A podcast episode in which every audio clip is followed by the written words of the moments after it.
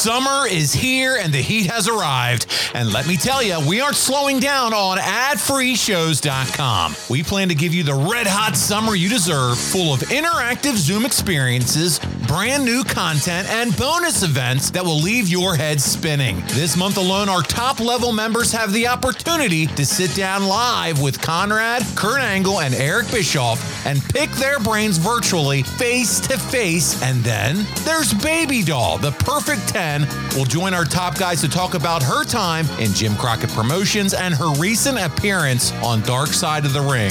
And we're just getting started. There will be even more announcements and surprises along the way. So don't miss out. Sign up today and join the fastest growing wrestling community on the planet over at adfreeshows.com. Let me tell you something about Tony Schiavone. You can get all of your What Happened When shirts at lewisrules.com. And let me tell you another thing. You can get even more gimmicks at boxofgimmicks.com. That's the official store of What Happened When and ad-free shows. You can get shirts and hoodies and tank tops. And let me tell you another thing. You can get mugs and posters and beach towels. Don't be a bald headed geek. Head on over to lewisrules.com and boxofgimmicks.com. You undercover hillbilly. You can get out of debt faster and with cheaper monthly payments at savewithconrad.com. But don't take my word for it. Just ask Andrew in Florida. He hooked us up with a five star review and had this to say Very easy, and Derek was great to work with. I went to a 20 year from a 30 year. I saved seven years of interest, plus, I have a cheaper payment than my 30 year was. All around a great deal and couldn't be happier. Thanks so much. I want you to do me a favor. Do the math on that. What if we cut six years off of your loan? That's 72 payments. You know to the penny how much you pay on your house every month. Multiply it by 72. That's the amount of money you could save if we cut six years off of your loan. Find out right now for free. And oh, by the way, as you heard, cheaper monthly payments. Why wouldn't you do this? Keep more of your own money at savewithconrad.com. NMLS number 65084, equal housing lender. Oh, and did I mention no house payment for two months? We're licensed in more than 40 states, and even credit scores in the 500s can qualify. What are you waiting for? Hurry to savewithconrad.com. Today's episode is brought to you by Geico. Do you own or rent your home? Sure, you do. And I bet it can be hard work. But you know what's easy? Bundling policies with Geico. Geico makes it easy to bundle your homeowner's insurance or renter's insurance along with your auto policy. It's a good thing too, because you already have so much to do around the house. Go to geico.com, get a quote, and see how much you could save. It's Geico easy. Visit geico.com today. That's geico.com. And we thank them for sponsoring today's podcast.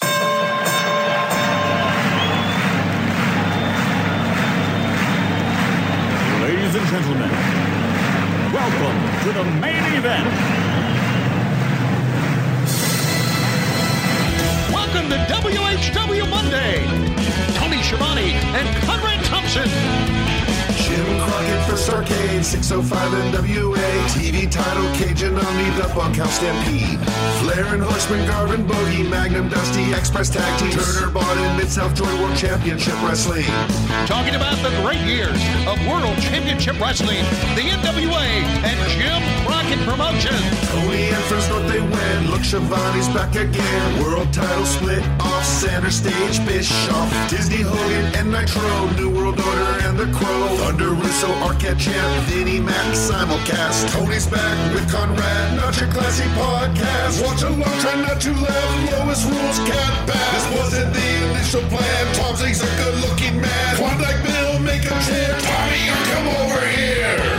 What happened when? WHW Monday. And now, let's go to the ring. And here's your co-host. Hey, hey,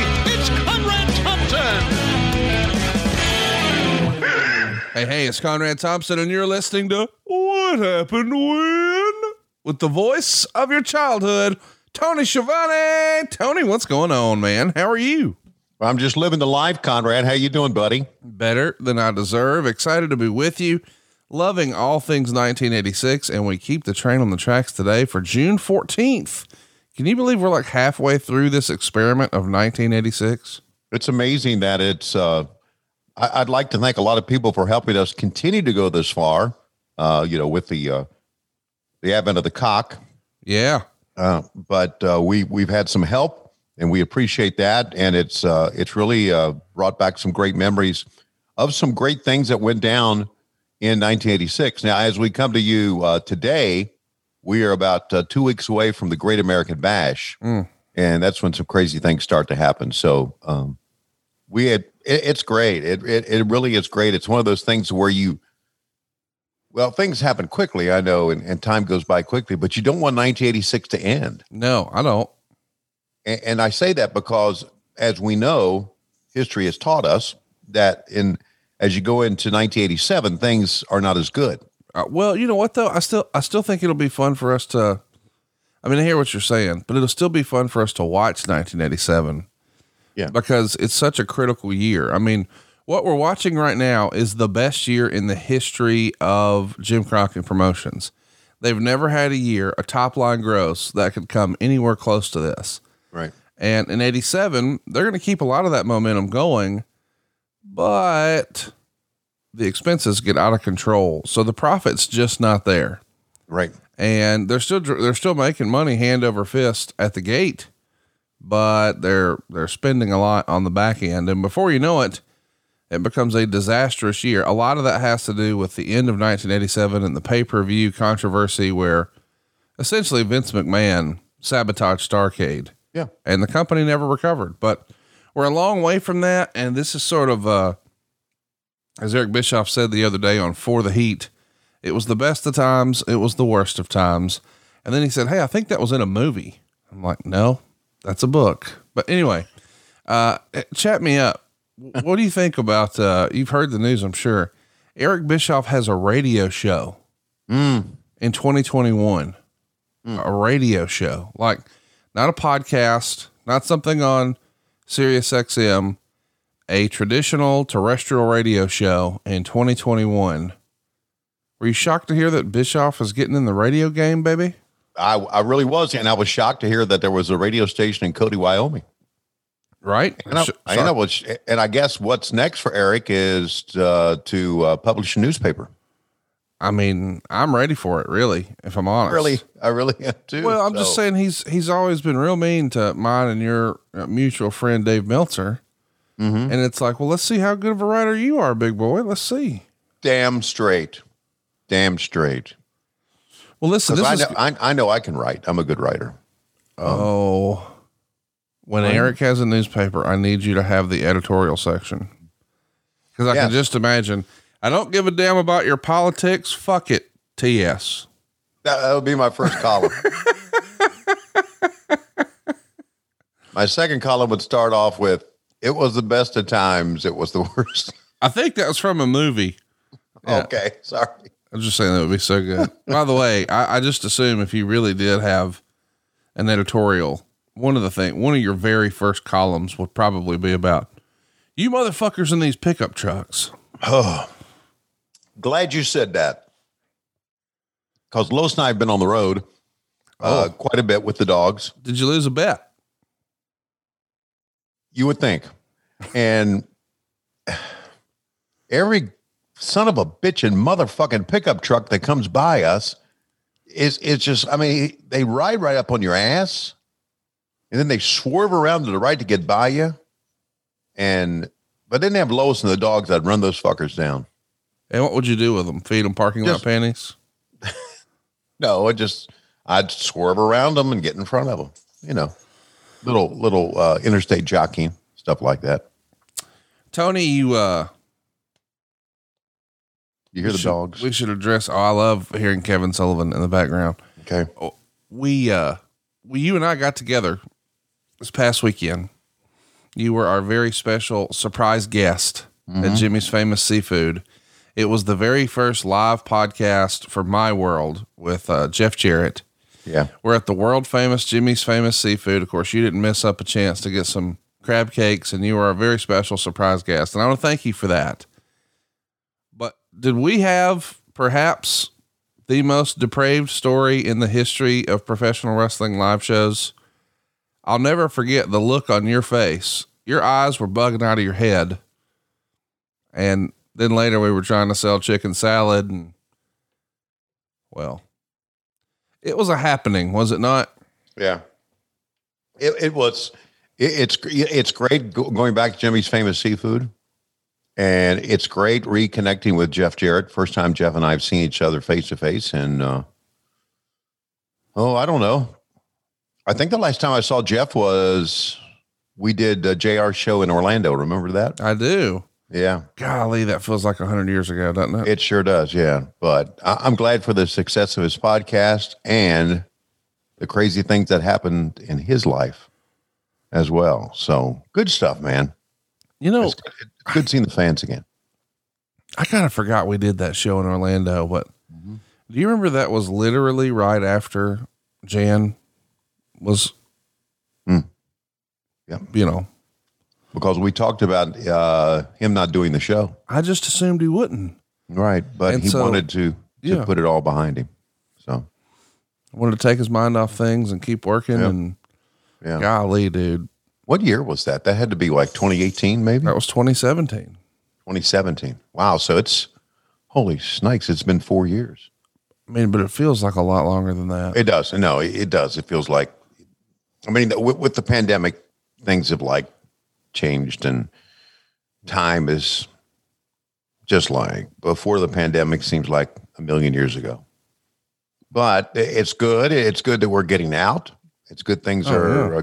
Going back into shape. And it was great seeing some of the fans. And hey, it was great eating uh, Jimmy's famous seafood because it's the best restaurant in the world. Hey, been been wanting to ask about this. You know, since you guys are on a bit of a break on AEW. By the way, that doesn't mean Dynamite's going anywhere. It just means because of the NBA schedule, they're they're getting ahead and they want to be ready and be prepared because, well, playoff basketball, who knows what's going to happen. But anyway, uh, according to the rumor and innuendo, this means that there's good chance that you're not going to be hanging out with our old pal Rebel in real life for a little bit. Are you going to go through uh, Rebel withdrawals? No, we we text every day. Are you FaceTiming though? Uh, if I might, I might, yeah, that, that'd be a pretty good idea. I'm just saying, like to me, you aren't going to get your Rebel fix with a few words. Because I've seen the way you look at her, and you have that that little that twinkle in your eye. Well, who doesn't? Well, no, I'm not. I'm just saying.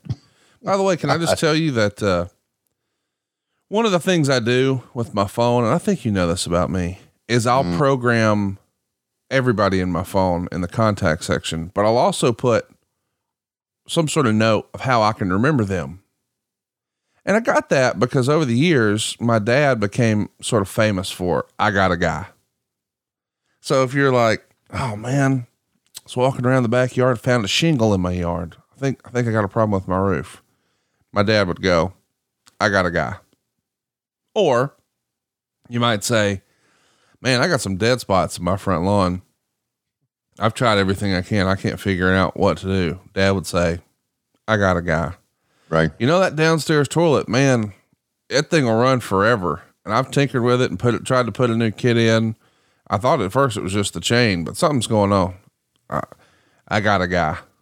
Well, you know, I uh I was driving to work this morning and I felt like as I was coming up the mountain, I, I felt it skip a little bit. I'm not sure. I don't want to take it to the dealership. They're going to rake me over the coals.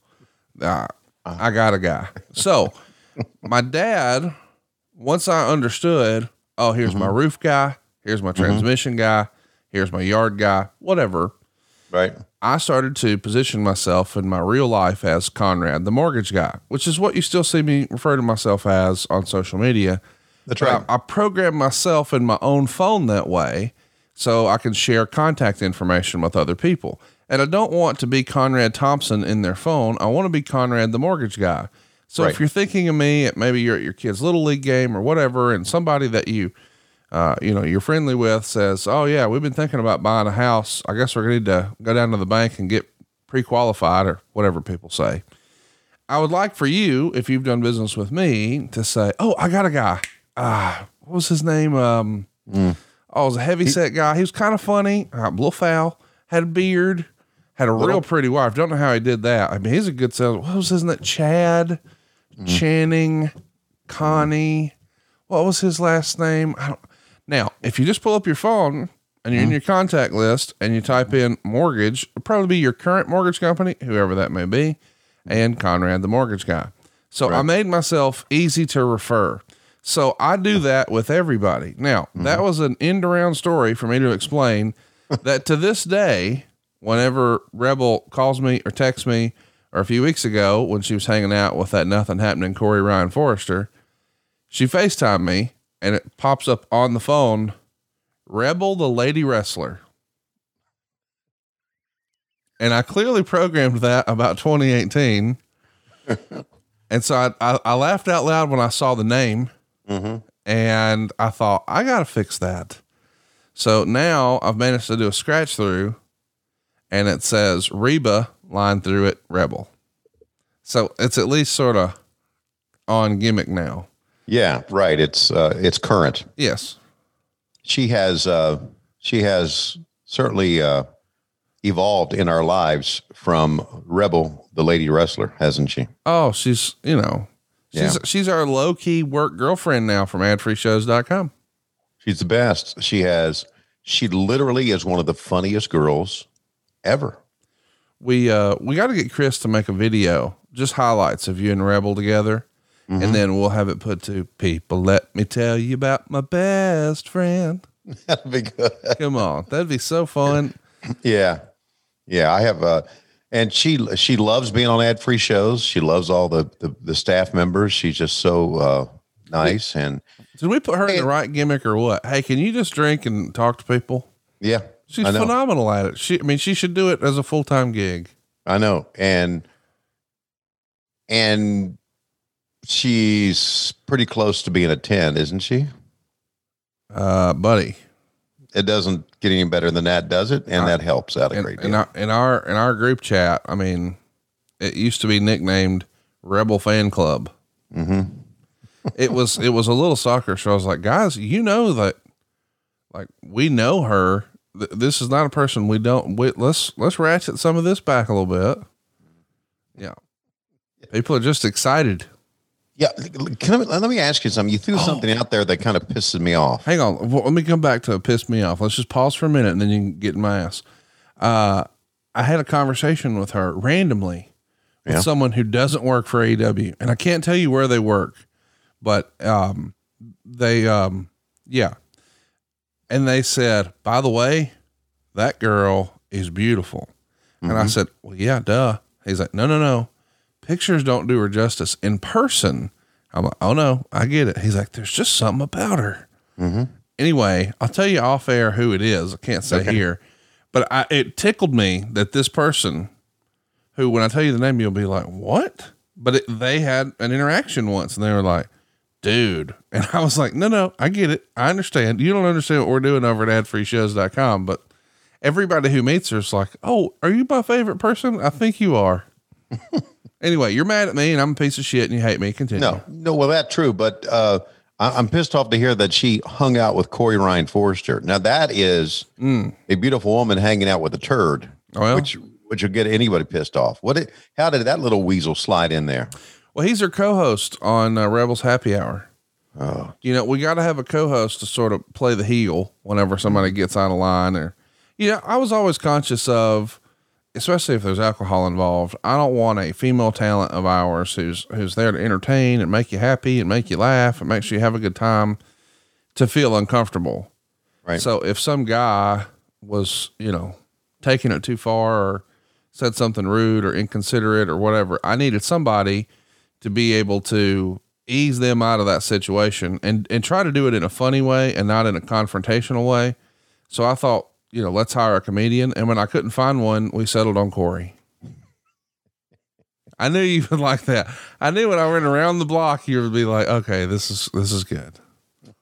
You sent me, I think it was you that sent me a, a screenshot of Corey doing something on MTV. Yeah, he was on the MTV Movie Awards a few weeks Yeah. back, and Yeah. it was a pretty big deal when you think about it. That somebody from our group chat and ad free shows all of a sudden was on stage at the MTV Movie Awards. That's kind of cool.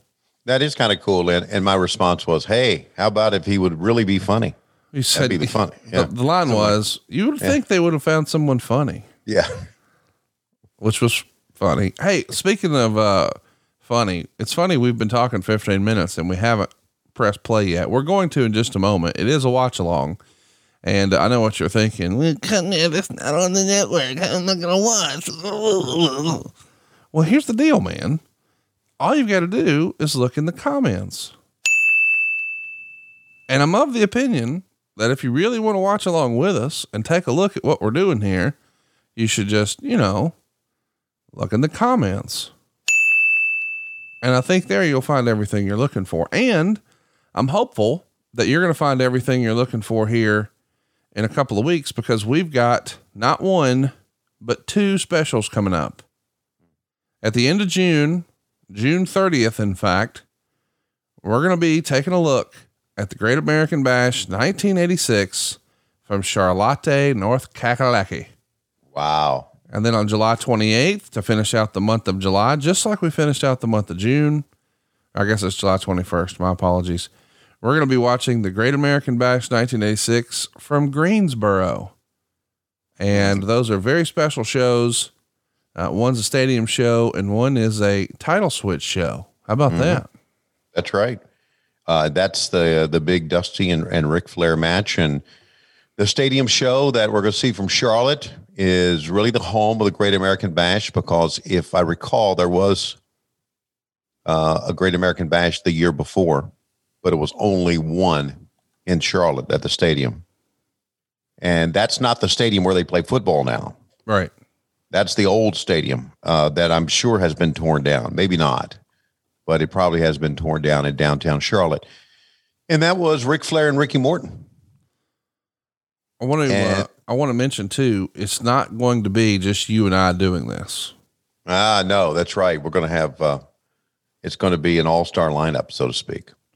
it's going to be something special. And how about this? I want to mention as you're listening to this, uh, if you're on the main feed tomorrow night at adfreeshows.com, we're going to be doing a live interactive Q&A experience with Baby Doll.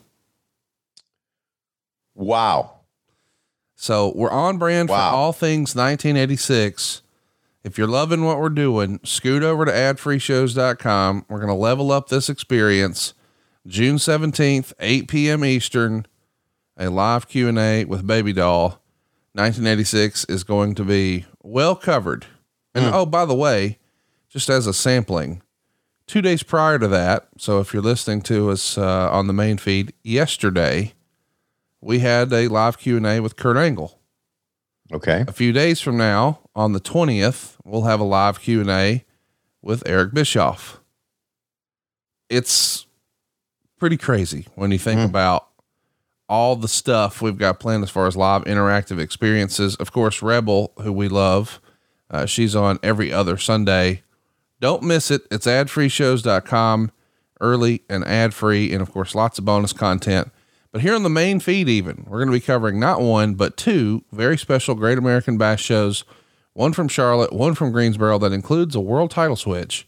And uh, it won't just be Tony and I. We're going to have some fun surprises for you, but no surprise that we're talking about June 14th, 1986 today. Credit Karma has always been there to help you make better financial decisions, and now they want to help even more. With a Credit Karma money spend account, you can be rewarded for good money habits. Who doesn't want instant gratification? If you're looking for satisfaction, there's no need to wait. With Credit Karma money, you could win cash reimbursements for debit purchases. Credit Karma Money is a brand new checking account where you can win cash reimbursements for making purchases. When you use your Credit Karma Money debit card, you can win daily instant Karma purchase reimbursements on items up to $5,000. Just pay with your debit card, and if you win, you'll be notified on the spot and your instant Karma cash will be added back to your spend account. Credit Karma Money has already given away over $3 million in instant karma to over 50,000 Credit Karma members and counting. Open your FDIC insured spend account for free. There's no minimum balance requirements, no overdraft fees, and free withdrawals from a network of over 50,000 ATMs. Credit Karma Money. Progress starts here. Right now, you can visit creditkarma.com forward slash win money to open your free account and start winning instant karma.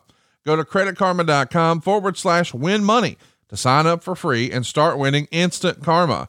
That's creditkarma.com slash win money. Instant Karma is sponsored by Credit Karma. There's no purchase necessary. Exclusions and terms apply. See rules. Banking services provided by MV Banking services provided by MVB Bank Incorporated, member FDIC. Maximum balance and transfer limits apply. Hurry. That's creditkarma.com slash win money. How many subscription services are you paying for each month? Do you even know? Subscriptions add up, and sometimes we don't notice those little monthly deductions from our bank accounts. Did you sign up for a bunch of subscription services during quarantine? I know I did. I think I think I signed up for all of them. But now that we're headed back into the real world, do you really need or does your family really need or use all those apps and streaming video services? Probably not. 80% of people have subscriptions that they don't even know about. They literally signed up and they forgot about it. Are you one of them? What are you doing to save money and take control of your finances? How do you track all of your bill payments and budgets? Are you still using clunky Excel spreadsheets? Is your desk covered with scattered post it notes? Here's the pro tip Truebill is the smartest way to manage your finances. They have an easy to use app. You can review your recurring charges all in one place, and you can even cancel subscriptions directly through the app. They have a variety of tools to help customers improve their finances. You can create a monthly budget and expenses. You can track and evaluate savings goals. You can automate savings so you choose how much you put away weekly. You can even get push notifications when you're getting close to going over your budget or when your cash is running low. And you can even better than all that, easily identify fraudulent activity. And you want to know about that right away. They offer multiple ways to save you on your bills. That's just the Truebill way, man.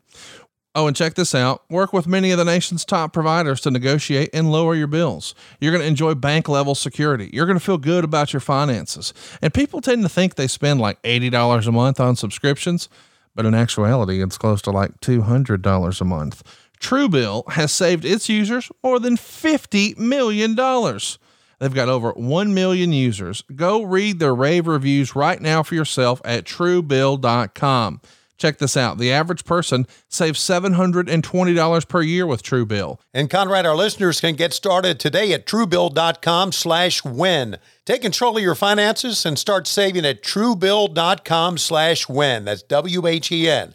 That's truebill.com slash win. 70% of people say they want to use natural products, but only 2% do. Now, why is that? Because what they sell at the stores is from the biggest companies – not necessarily the ones that are the best for you. So, where do you start? Here's where you start. Introducing Grove Collaborative. Grove is the online marketplace that delivers healthy home, beauty, and personal care products directly to you. Grove Collaborative takes the guesswork out of going green. Browse the site for thousands of home, beauty, and personal care products, all guaranteed to be good for you, your family, your home, and the planet. With Grove, you don't have to shop multiple stores or search endlessly online to get all the natural goods you need for you and your family. Join over 2 million households who have trusted Grove Collaborative to make their homes happier and healthier. Plus, shipping is fast and free on your very first order. Making the switch to natural products has never been easier. For a limited time, when What Happened When listeners go to grove.co slash WHW, you will get to choose a free gift with your first order of $30 or more but you have to use our special code. Go to grove.co slash WHW to get your exclusive order. That's grove.co slash WHW. I've uh, found the link in the comments. I'm ready to watch it if you are, Tony. It feels like we just need a little bit of a countdown now. Okay, let's go to this week's special countdown for this year. There's Kevin Sullivan. Kevin, stop it. He's licking himself. where was I? Let's go to this week's special countdown here on What Happened When. Hey, Tony, you old slapdick. It's the biggest Sooner fan, just shy good old JR on the Ad Free Shows Network, and your favorite accountant, Jason Taylor. So, you and Conrad need a countdown? Well, here it is three, two, one, play.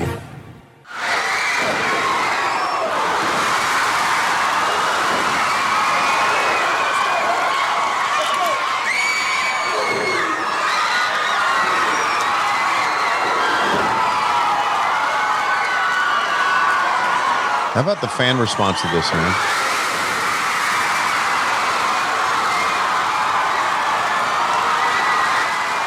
Get up, Arn.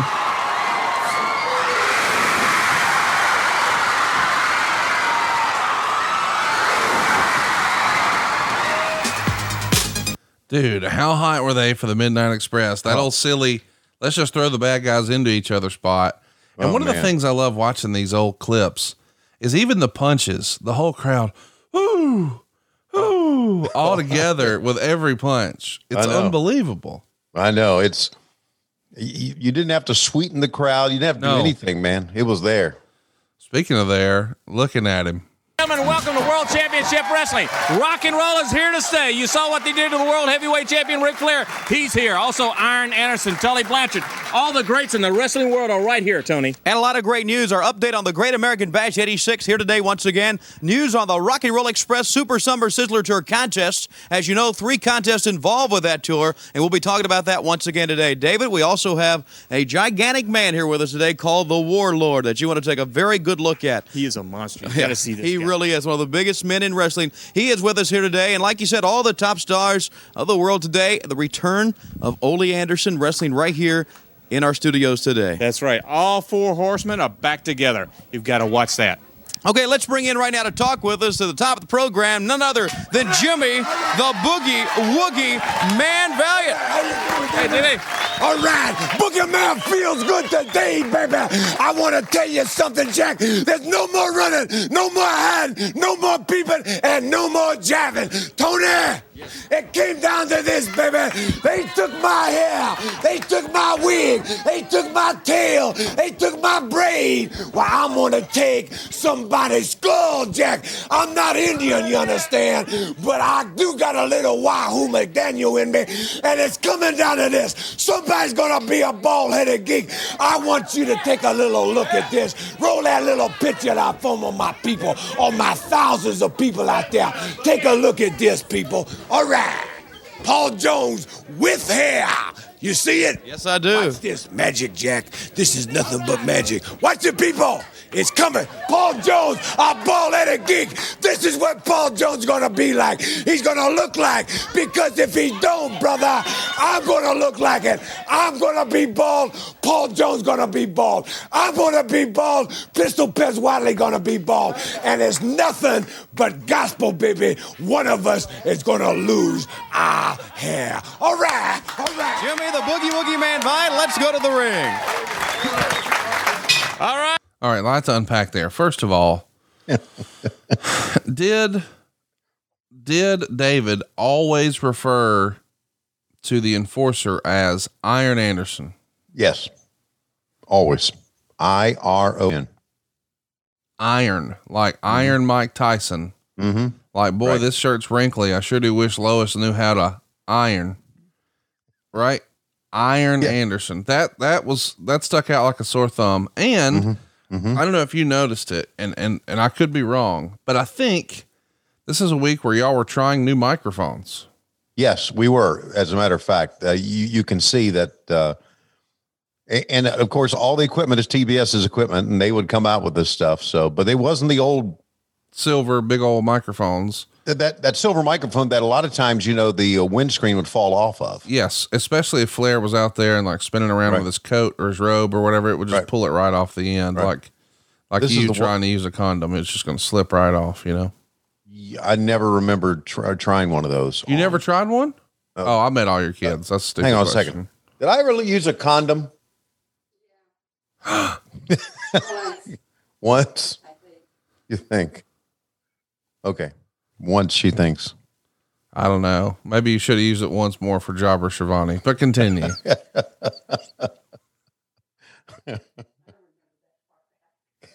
oh, I missed don't that. know. What'd she say? I don't remember that far back. Oh well. there you go. Uh, what else talk about? Um, We're talking about the windscreen oh yeah, coming th- off this uh, th- this is this had a this this windscreen was kind of square and had a uh, a round cap on it, and so it just locked down on the microphone, and so it wouldn't fall off. So I'm thinking that that had something to do. With it. I'll tell it. you this: it's a much more sensitive mic. As you're adjusting your grip, you can hear it. right. Uh, and that's obviously less than ideal because you Yeah. could do whatever you wanted with that old silver one. It's going to pick up what they're saying, but not your hand maneuvering. Right. Uh, but buddy, when you've got a microphone that it feels like it's down in here in the base, in the base, Yes. uh, as you adjust your gross or, or your grip, you're just going to ruin the audio. that's how that's that's how it, always happens. Once you adjust your grip, things change. Hey, here's my question. I mean, and, and I'm not saying this to be funny. I'm not saying this to pick on. I'm really trying to understand. If this is TBS equipment, and Lord knows eventually Turner's just going to straight up own the whole wrestling promotion, and, and we would still sort of poke fun at the production. Uh, how did Vince McMahon, who just owns a wrestling company, somehow have better production than an actual television company? I just don't get it. Well, first of all, not first of all, with the exception of there was another live show that uh, there was another show they taped. Uh, it was like a funny talk show. What was that called? Tuesday Night Titans. No, I'm talking about TBS. Oh, Um, a guy had uh, Bill. Somebody had a talk show on TBS. Oh, it was a, a not a talk show. It was a, a comedy skit show. Uh, it. You remember Jan Hooks, who was on Saturday Night Live? Yeah. And she, she's no longer with us. Really funny girl. She was on Pee Wee's Big Adventure. Uh, what girl. about what about Tush? That's exactly what it was. Bill Tush. T U S H is the name of the show. Right. With the exception of Tush and us, they didn't do live stuff there. It was a studio that, so th- these people were very inexperienced in doing TV. This was, and again, like I told you many times, they just, they brought in, you know, the kids who work there. Would you like to run camera today? Sure. Would you like to be a, like to be a, uh a producer or do something backstage? Sure, absolutely. How about a stage manager? Yeah. I mean, so it was a very, very inexperienced crew. And TBS was known for the Braves. Uh, and they had a crew there to the, Braves. Our, our our Braves, the Braves crew didn't really work for us because they they had baseball. And with the exception of us, was and they just was they were a TV station that kind of just put up Andy Griffith and rolled tape, right? So, and Vince was smarter than us in many ways. He knew to when when we would pay guys hundreds of thousands of dollars the old school way, he would pay production people and get great production people in there. His production people came from Baltimore, you know that, with Nelson Sweglar and his crew. Uh, and Kevin Dunn is from Baltimore. And uh, they, they had a production house there that knew how to do TV. We were just a bunch of old school jackoffs. Right. That's what it was. Speaking of old school jackoffs, got to listen to this one. Oh, here we go. Roll it in. To get into also. This is a start. I want everybody to know, and you in particular, Rhodes, and your whole band of merry men. I want you to know that the four horsemen are back. You take a look, you see what's happening in the ring here. Always three, four people ganging up on Arn, ganging up on Rick, ganging up on Tully. This is where I made my entrance. Six months I'm laying there. Andersons are back, the four horsemen are back. And still, people haven't learned. These two rock and rollers, I think they can beat everybody. There's too much of Dusty Rhodes in them. There's too much of Magnum TA in them. But watch what happens when the four horsemen are back together. Take a look now. How does Ricky look? Not so good. How does Robert look? Not so good. But there's one man that I'm waiting for. One man above all else. And I know, I know that he just can't sit back and watch. He's got to stick his nose into everybody's business. And here's the guy I'm talking about right here the American Dream, Dusty Rhodes. Only this time, instead of standing up and walking tall and looking great and being the American Dream, he's on his knees. And you know what he's doing on his knees? You know what he's doing, Tony? No. He's begging. He's help me. Help, please help. He looked at me and I looked at him and I said, Rhodes, It's over for you. You had five, six months of vacation time, and now it's time for you to pay some dues. And I'm not fooling. I'm not joking. I told him before, I'm not going to finish, not quit, until I get rid of Dusty Rhodes. And you're going to see it happen. I'm going to make a big prediction here in a little while, so you just stay tuned because I'll make the biggest and most important prediction of my career right here on TV. Okay. A prediction will be coming up very soon, and we're coming right back. I'm so glad Ole's back.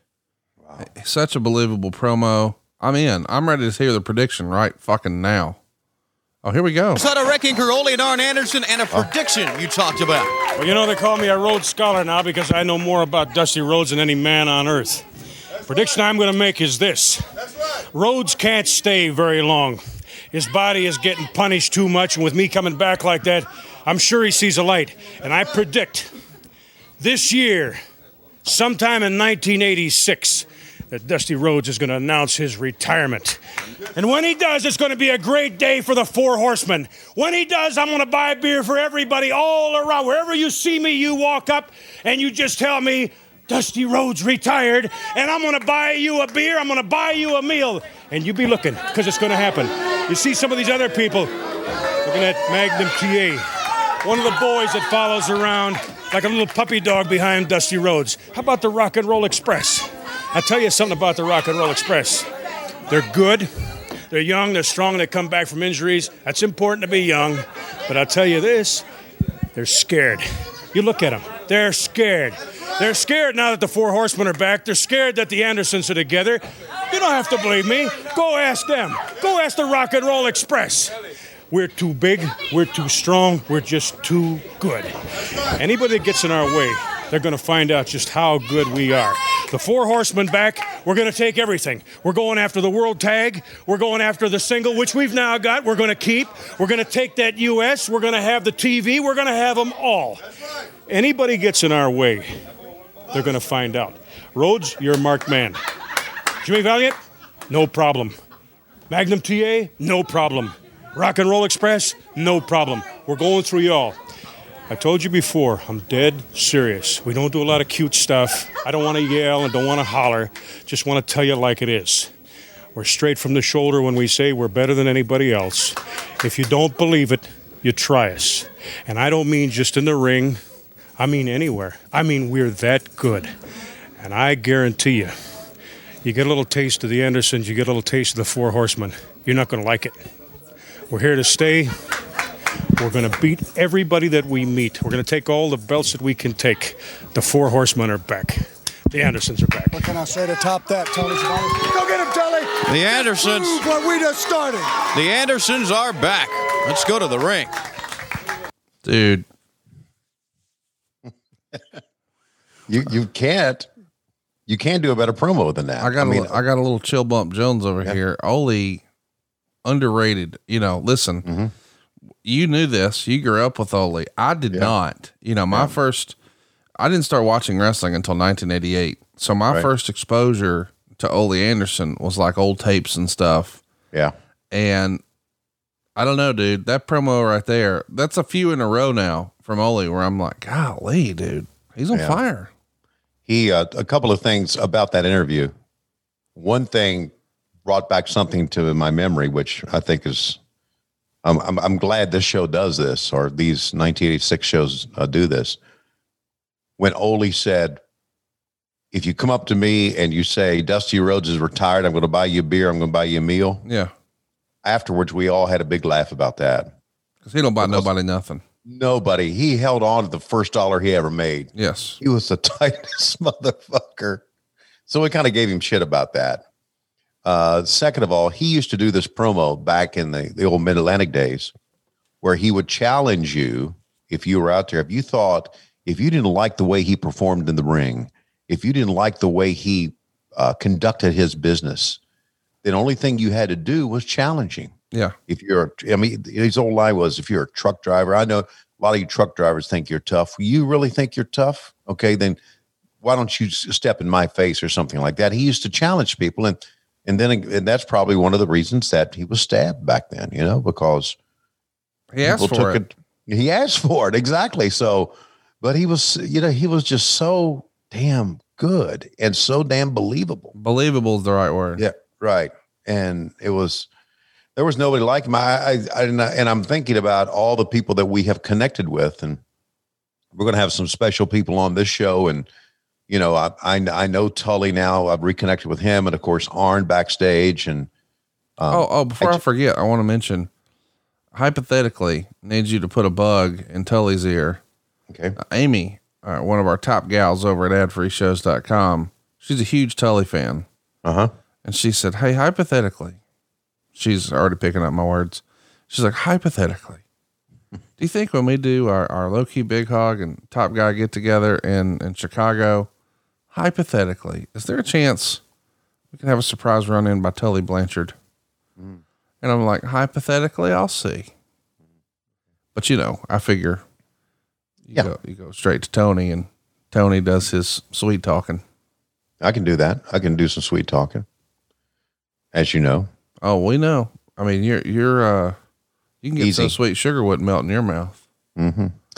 Uh, What'd you say easy for? I didn't know where you were going to go when you said, "Oh, we know." Oh, wait, wait. You think I would ever say anything that was No, rude or not. disparaging about I, you? I was thinking somebody else. I was thinking, I was thinking maybe I was talking to Silva or I don't know somebody else.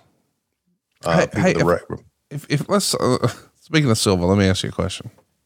Hypothetically, let's say you and Silva were going to meet at an arena. Okay. Okay, So, hey, Silva, meet me down at such and such arena. Follow me so far? sure. and you're on the phone with him and you call him and you're like, Silva, where the fuck are you at? He's trying to explain where he is. Mm-hmm. And then you start trying to explain where you are. Yep. And you say the phrase, if you were to say the phrase, I'm by the elephant door. Would you know what that meant? No, Really? Now unless I was at a well, unless I was at a circus ten years ago and they don't have elephants in circuses anymore, or unless I was at the do- uh, at the zoo, like the Atlanta Zoo. Okay. then I knew I would know where the elephant door is because you could look on a map and see elephants, and you would think that. Now, let me add the context again. We're at an arena. Okay, then then it would be unless the elephants had an elephant show that day, I wouldn't know where the elephant door is. Hypothetically, would it be the giant loading dock with the huge door in the back? Or would it be the parking garage across the street? I I don't know. Hmm. I've never heard of elephant door. So, all right, ladies and gentlemen, it's Tony Silva. Let's go to him here. Okay. Rock and Roll Express Super Summer Sizzler Tour 86 and the contest involved. Right now, we're going to talk about contest number one, our Rock and Roll Express Lookalike Contest. There's the address. Address it to Rock and Roll Express Lookalike Contest, P.O. Box 11390, Charlotte 28220. Now, this contest is open to boys and girls ages 5 to 13 years of age. Pictures must include both entrants and be no larger than 4 inches by 5 inches. Must have a picture of two together dressed up like the Rock and Roll Express. Not one person in the picture, but two together and no larger than 4 by 5 inches. A person cannot be a member of more than one entry. If you dress up with one friend, that's your entry. You cannot turn around and dress up as a Rock and Roll Express member with another entry. Once again, our entries must be postmarked no later than July 15th of 1986 for our Rock and Roll Express lookalike contest. Now, if you would like a copy of the official rules of our Rock and Roll Express lookalike contest, send your self-addressed stamped envelope to that address. Make sure you have a self-addressed stamped envelope in your envelope so we can send you the rules back to you. Now, the winners of our Rock and Roll Express lookalike contest will get an all expenses paid trip to Atlanta, Georgia to spend a day with the Rocky Roll Express at Six Flags Over Georgia theme park. That is contest number one. And coming up a little bit later on, information on contest number two. Let's go to the ring. Ring the bell. Old Pee Wee calling for the bell. It's Ronnie Garvin going to take on Paul Garner, your great close personal friend of many years. Uh, a couple of things, and I want to get back to this elephant door story, but Yeah, yeah. Uh, the kid with the mullet popped me. Oh God, when they're doing a lookalike contest, like, well, there's Ricky Jr. right there. There's Ricky right there. And number two, my hair was perfect. Your hair looked better than that old J.C. Penney suit you're wearing. you you've worn some interesting clothing that we've seen you wear over the years, especially in WCW. But this might take the cake as far as your worst suit. Well, what's wrong with a coat from the Stafford collection? I love you for that deep cut. Boy, that is a uh, real deal, folks. That is a- an actual J.C. Penney brand. Yes, it is. I know it because they used to sell big and tall back when I was cutting my teeth as a salesperson. And I'm like, Stafford? That was the Stafford collection, buddy. J.C. Penney's. You had some Florsheims on too. I just know it. Probably so. Uh, hey, so tell me about the elephant door now. Uh, Jeff Jarrett told uh, Silva, "Hey, meet me at the elephant door." and Silva, you know, just jumped in his car and drove to uh, the zoo in Birmingham. no, not really. But here's the thing: I'd never heard it called an elephant door either. But in the context of it's at an arena, I'm like, oh, he means the really big door backstage where if Right. you had a circus here back when that was a thing. Thankfully, it's not anymore because those elephants have a terrible had a terrible life in the circus. Right. Uh, anyway, though, you would take them through that door. So, in the context of I'm at an arena, if someone said elephant door, I'm like, oh, he means the giant loading dock. Right. And I got dock. there on my own. Silva was like, is that near Burger King or where do I feed something a peanut? What am I doing? I don't know. And and you were like, I don't know. It was I just didn't expect it. I didn't I didn't Yeah. think that you would be that way. But Silva somewhere right now is fist pumping. Ah, who am I kidding? He doesn't listen to our show. Do you know that he doesn't listen to our show? Yeah, he doesn't listen to any shows. No, no, no. He listens to Ryder and Hawkins. You know, they got their their their action figure show. Doesn't miss an episode. He'll come over every now and again. Hey, uh, Hawkins and Ryder talked about you today, and I'm thinking we talk about you seven days a week, and you have no idea. But literally, and like he feeds his children from these podcasts. Can't be bothered to listen. I can't keep up, Conrad. You're creating too much content. Well, don't you think you could do a better job on the graphics and stuff if you listen to the show? How can I do that and listen to uh, Hawkins and Ryder? Okay. Did you see the picture on social media of he and uh, his bride walking down the aisle? Um. Oh, are, I thought for a minute you meant uh, Zach. I was like, I don't think they're married yet. No. But no, I did. And it's funny, Silva? Jeff Jewett doodoo-trucking.com saw that Yeah. picture of Heather Silva walking down the aisle, looking as only she can look, Right. ha- hand in hand with uh, young David Silva. Mm-hmm. And uh, doodoo-trucking.com, Jeff Jewett, friend of the show, commented, they look like a lowercase h. Which I knew would make you laugh. Cause she's skinny as a rail and there's a old hump of a Dave Silva. but but it looked like at first it looked like I'm thinking, who's that kid walking her down the aisle? Yeah. It looked like just a little kid. Television news aged his ass. Boy, you're not kidding. It did. Anyway, back to the original story was that I wish of all the people that we have connected with, I wish that Ole was healthy enough Oh God. Can you imagine? that we we could use him, connect with him on our shows. Can you imagine how many times he would have called you and I, you're a dumb son of a bitch. Oh You're a my dumb God. shit. It was it was that was it was the highlight of my day many times to be for Ole to cut a promo on me. It was a highlight of my day. He knew it, and he would laugh. You're loving this, aren't you? You piece of shit. No good. Look like Abdullah the Butcher's. Oh, here we go. Fans, baby doll, Dusty, four horsemen are back now. You know, traveling throughout this country, Dusty Rhodes, the American Dream. Every night when I'm alone in that car in that supersonic jet traveling across the universe, being the American Dream, I know for every man, woman, and child, every race, creed, or color, every black, green, yellow, red, children across this country, there is an American Dream, Ole Anderson, Tully Blanchard, Arn Anderson, and the nature boy, Ric Flair. And when you reach out for it and become somebody, nobody can ever take that away from you.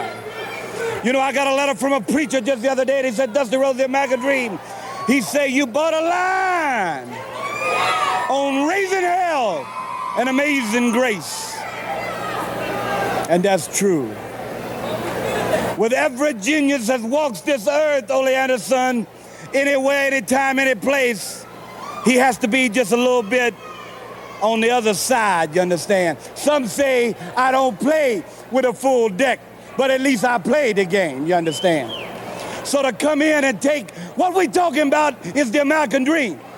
To come in with the four horsemen and take the American dream away from these people in this country, the greatest country in the world, it's gonna take more than four men, more than a million men, more than 20,000 Martians coming from outer space. As long as I breathe, walk, crawl, roll over, and reach out for my people, they gonna be there for horsemen.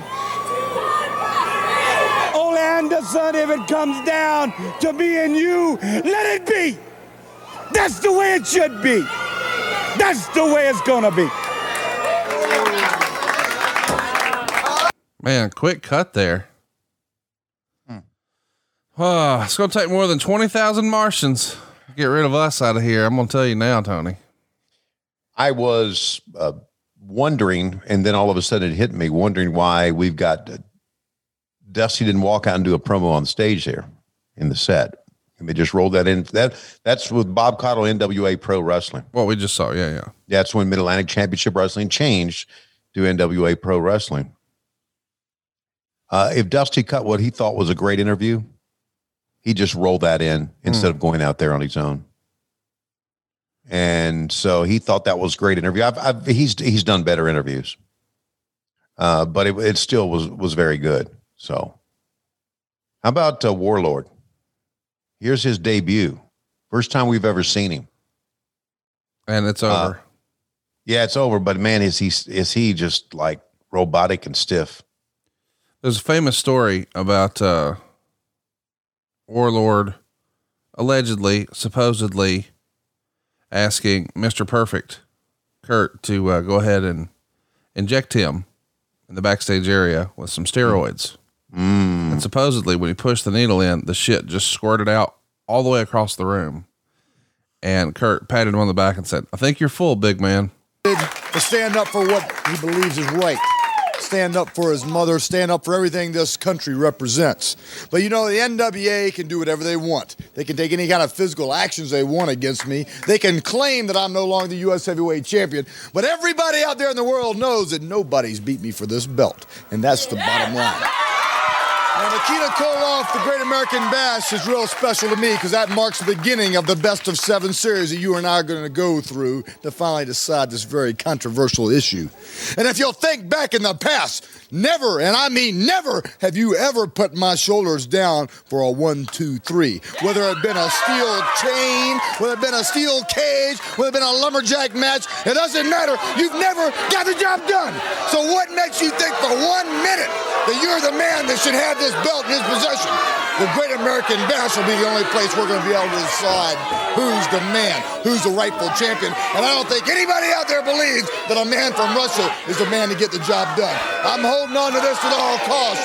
You can have any kind of stipulation you want, but until you beat me for this, it's not going anywhere. Magnum TA, let's go to the. Tony, why did y'all continue to let this happen? Where a guy's out here cutting the promo of his fucking life and he's really cooking with gas, but you put some goofs out there in cosplay outfits and the crowd, local crowd, just stops paying any any attention to him when he's mm-hmm. giving a money promo and they start trying to get themselves over with these stupid fucking chants. It ruined the damn show. Yeah, it did. It, it was not good. Uh, it was not good. No, you're right. I mean, he was on a roll right there. When he said the bottom line is no one's beating me for this title, he's exactly right. Well, that was serious business. It was great. Yeah, it was.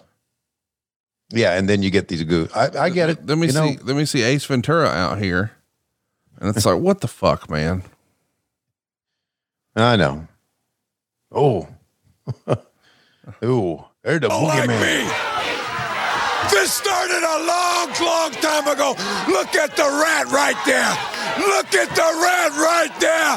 That's what type of person he is. He cut my hair. I broke his arm. It's gotta stop somewhere.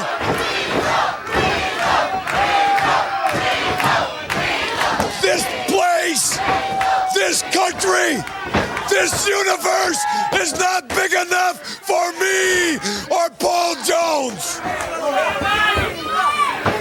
It's not big enough, Tony. For me or Paul Jones. All right, I'm done with that. Okay.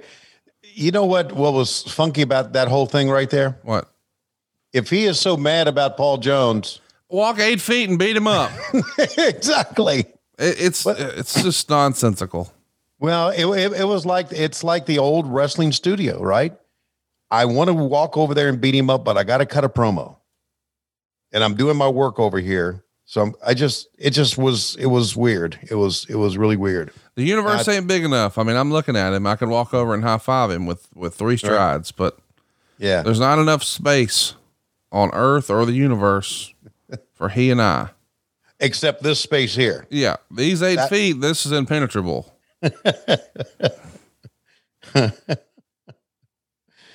I think Jimmy's going to get involved in this because he almost had to, right? After, after, After being eight saying feet that, away. Jesus. Yeah. no. So, and it was it was a fact, and it was it got to be to where to where th- this Paul Jones and Jimmy Valiant angle went on for years. I mean, Paul Jones had this this uh, back in 19 when I first started 83, 84, it was Paul Jones managing the the Assassins. Assassin 1 and 2. And uh, and they would always have an angle with Jimmy Valiant. Here's oh He's trying to draw the referee's attention to the glove. Paul Jones has walked around behind Valiant. Jones caught him from behind. Now the Bear. Oh, and they missed the shot. Missed the shot. Mm-hmm. Where he hit him with the riding crop. And now, of Yep. course, the glove is on, the claw is on, and Ronnie Mhm. Garvin and Sam Houston are here to make the save. and Danny Brown, that'll chase people away. Yeah. To make them change the channel. Yeah. Now, is it true that, that Danny Brown, he actually started a restaurant, a restaurant, and it's a chain all across America now, right? And They sell grand slams and all that. Oh, you mean Denny's? Is that not his place? No, his place was called Brown's. This is the American Nightmare. Cody Rhodes here. Hit pause on your watch along now, and we will tell you when to hit play in just a moment. Today's episode is brought to you by Geico. Do you own or rent your home? Sure you do. And I bet it can be hard work. But you know what's easy? Bundling policies with Geico. Geico makes it easy to bundle your homeowner's insurance or renter's insurance along with your auto policy.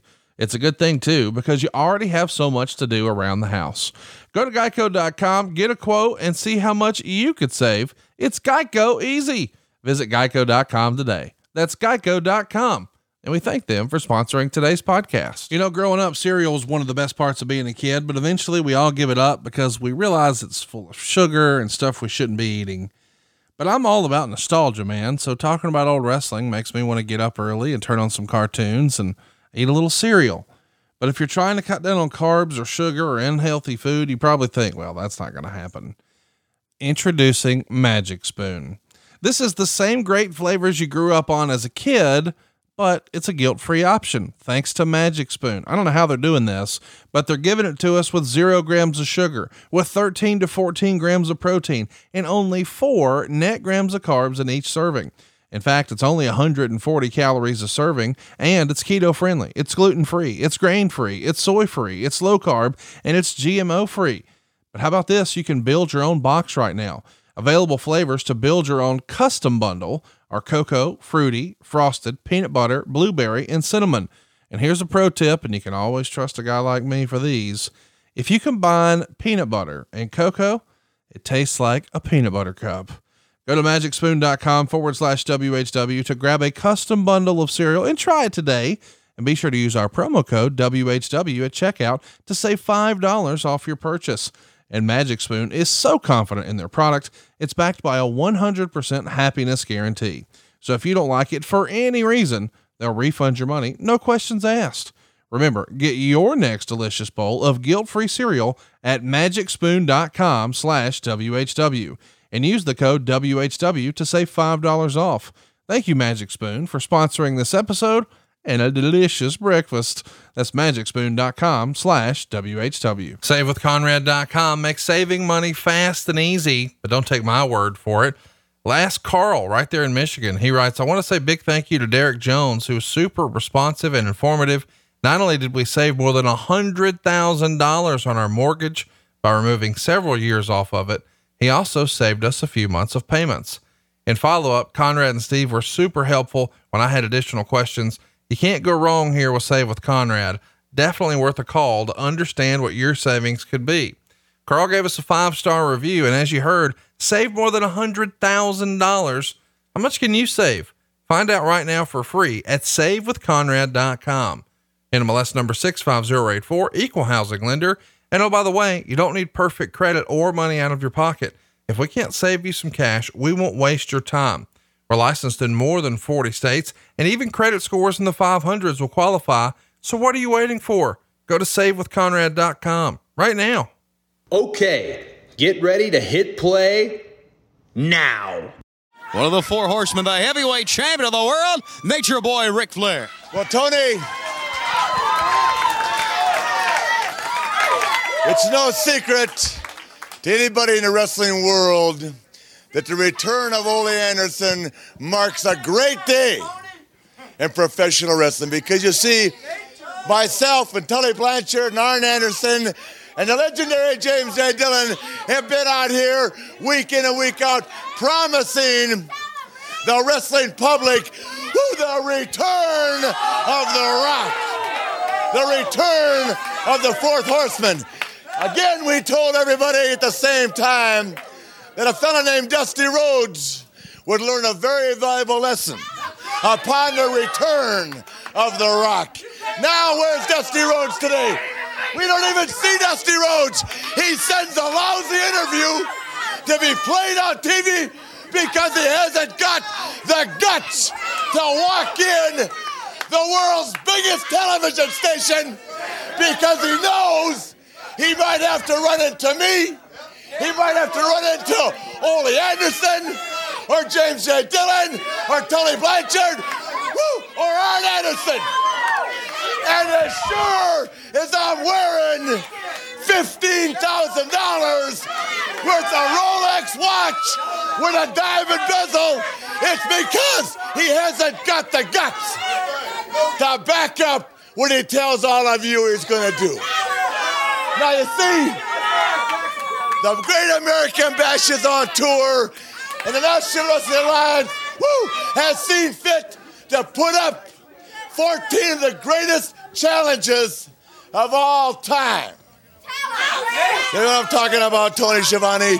The 14 top contenders in the world today are going to wrestle Ric Flair for this. Woo! The world's heavyweight wrestling championship. We're talking about Memphis, Tennessee. We're talking about Washington, D.C. We're talking about Philadelphia. We're talking about Cincinnati. We're talking about Jacksonville, Atlanta, Greensboro, Norfolk, Richmond. Woo! We're talking about professional wrestling at its best. And the world champion, because he is the best, because he's custom made, because he's a kiss stealing, wheeling dealing, limousine riding, jet flying, son of a gun, woo, that just happens to be the greatest wrestler alive today. I'm going to beat all 14 of them, and that's from Dusty Rhodes to the Road Warrior Animal, to the Road Warrior Hawk, to Wahoo McDaniels, and then I want every woman in the world today, because I am one of the four horsemen to say, Secretariat, woo, you're more man than we ever imagined one man could be. In other words, girls, what is causing all this? Woo! The heavyweight champion of the world, Nature Boy Ric Flair. Get your paper, get your pencils, because when we come back, a Rock and Roll Express contest number two. By the way, I feel like we should mention uh, friends of the show, Karl Anderson and Doc Gallows, have announced they have a Sizzling Summer Series tour happening later this month in Rome, Georgia. Oh so God. just like the old, oh my gosh, a Miss Rock and Roll Express, you can 14 to 17. What? Girls ages 14 to 17 years of age. Your entry must include a picture no larger than 4 inches by 5 inches of yourself and include your name, your address, zip code, telephone number, and your birth date in this entry, please. Also, we ask for the Miss Rocky Roll Express contest that you postmark it no later than July 15th of 1986. Now, what we'll do, the Rock and Roll Express Super Summer Sizzler Tour lasts for seven days during the month of August. Six girls will be selected. One as our Miss Rock and Roll Express, five as her court, and all six will go on the tour on the bus with the Rock and Roll Express during that seven-day tour. However, Miss Rock and Roll Express will escort the Rock and Roll Express to the ring, act as their spokeswoman during the tour, and also get to have dinner with Ricky Morton and Robert Gibson. If you'd like to write for official rules, P.O. Box 11390, oh, Charlotte 28220. oh. If you want the official rules, please send a stamped, self addressed envelope, and you could be Miss Rock and Roll Express. Let's go to the ring. My goodness. You like that sell job right there, point? And you could be. You could be Miss Rock and Roll Express. I just imagine you used to do that in the bar where you'd be walking around and be like, if you play your cards right, you could you be. could be next. the world champions here tells Hmm. me personally you can't be first. It's too late for that. But Hey, let's buddy, turn I that would- frown upside down. You could be next. Do you like Stoli sea breezes? Have you ever woken up with a jalapeno in your hair? Well, boy, have we got surprises in store for you. May I introduce you to my great close personal friend, Richard Morgan Fliehr. You know him better as the NWA World's Heavyweight Champion, the Nature Boy himself, Ric Flair. Hey, I was Mr. Rock and Roll Express Super Summer Sizzler Tour. Uh, say it four times fast. Rock and Roll Express Super Summer Sizzler Tour. Rock and Roll Express Super Summer Sizzler Tour. Rock and Roll Express Super Summer Sizzler Tour. Rock and Roll Express Super Summer Sizzler Tour. Did you have to And the re- practice that before you got on air the first time? No, no, because I this was that was my life during this time, man. I was I I was I went through all the entries. If you asked for the rules, I would mail you the rules back. I I did all that stuff. I mean, that was me. I was I was the driving force behind that. I with the help of I guess uh, I'm thinking Jimmy Crockett and David, I, I selected the girls. And uh and not only that, at the end of the tour, uh, Asheville, North Carolina was our last day. It was a Sunday. And we got to choose Miss Rock and Roll Express. and I asked Ricky and Robert, how do we choose Miss Rock and Roll Express? Mm, And they, the twist. don't go mm, to me, okay? Because I know where your mind is going, okay? Because I know your mind resides in the freaking gutter. What does that mean? What do you think it means? It means you're. It means you're. all- You means your mind's in the gutter, son. You ever? Your parents ever tell you that? No. Okay. Then they didn't know you like we do.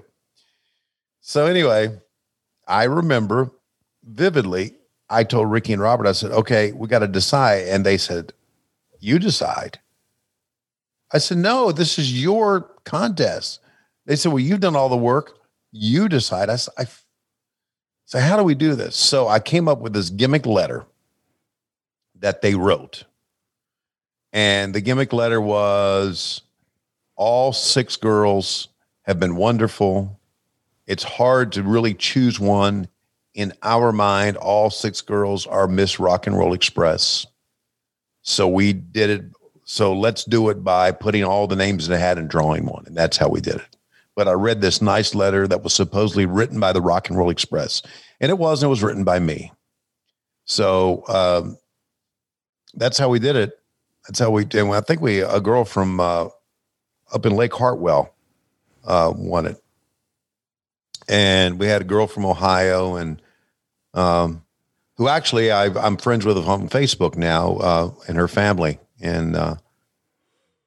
So uh, it was. Listen, it was. It was for a week in August, and it was.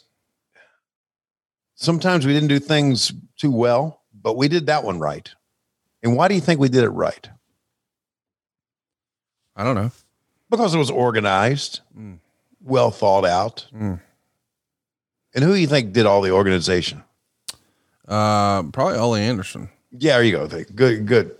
dumbass. What? Uh, mine's always in the gutter. So anyway, Wait, I said uh, Ole and well, how's that in the gutter? So anyway, that that's the Rock and Roll Express Super Summer Sizzler tour, and it went to it went to uh, places in the Carolinas, right? I mean, it on a bus, you're not going to drive to Florida, or you're not going to drive up in to the Northeast or to Philadelphia, places like that. So it was a lot of fun. It was very well done. All the guys had a great time. Me and Doug Dellinger, all the girls and their moms. I think one of them had their dad with them. I'm not sure if I recall, and uh, and Jimmy Valiant, as I think I've mentioned before, uh, would tag along just so he could not have to fork out the trans. so that's the way it was. Went to Florence, South Carolina, outdoor at the stadium, and sold that place out completely. And I mean, it was like American Legion Stadium in Florence, South Carolina. I never will forget uh, Henry Marcus, who was the promoter, who always bitched about not having good houses because he said they would have Ric Flair and Dusty Rhodes in like Philadelphia, and they would bring me as the main event, Jimmy Valiant and the Raging Bull against Baron von Raschke and Whatley. And that's my main event. And I would ne- you couldn't draw money with that shit. And so the Super Summer Sizzler Tour came to Florence, and he was, I never will forget, he was in the he was in the ticket office and I knew we had a big house because w- once the the show started, you know, I didn't have anything else to do. Make sure the girls were seated, and I just had to watch the show. So I went to the ticket office and I opened up the door, and Henry Marcus was in there with money everywhere, counting so much money, and he was like counting, counting, counting. I opened the door. So Henry looked up. I said, "Pretty good house for you for a change, wouldn't you say?" And he would he'd like you know wave me off and um, those are some of the memories I have of that of that tour. But it was it was good. It was well done. Um, and it I'm not so sure if it was a Jimmy idea or it was a Dusty idea, but I remember Jimmy talking to me about it. Uh, but I think it was both of them. Dusty came up with the look. He won't. He won't release the. Uh, he won't release the Cobra Clutch. Let's track it here. Something big's gonna happen. But they just they just absolutely cleared the ring.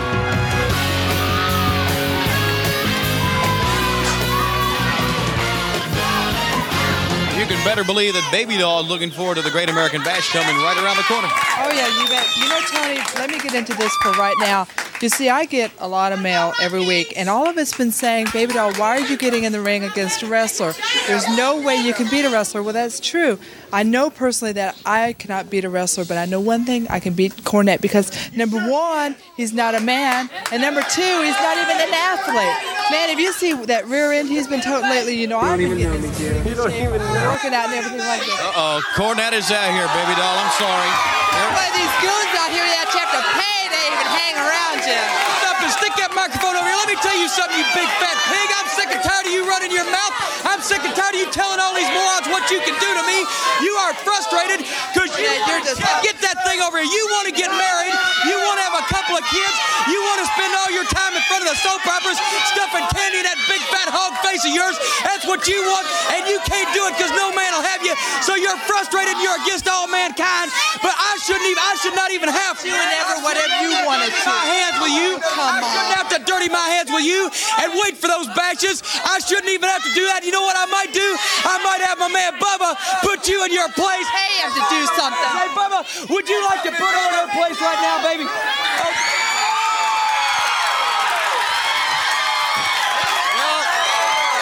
now oh, are you, Cornette? Now that the stakes oh, are even, are you? Tough girl when the odds are even, aren't you, huh? That's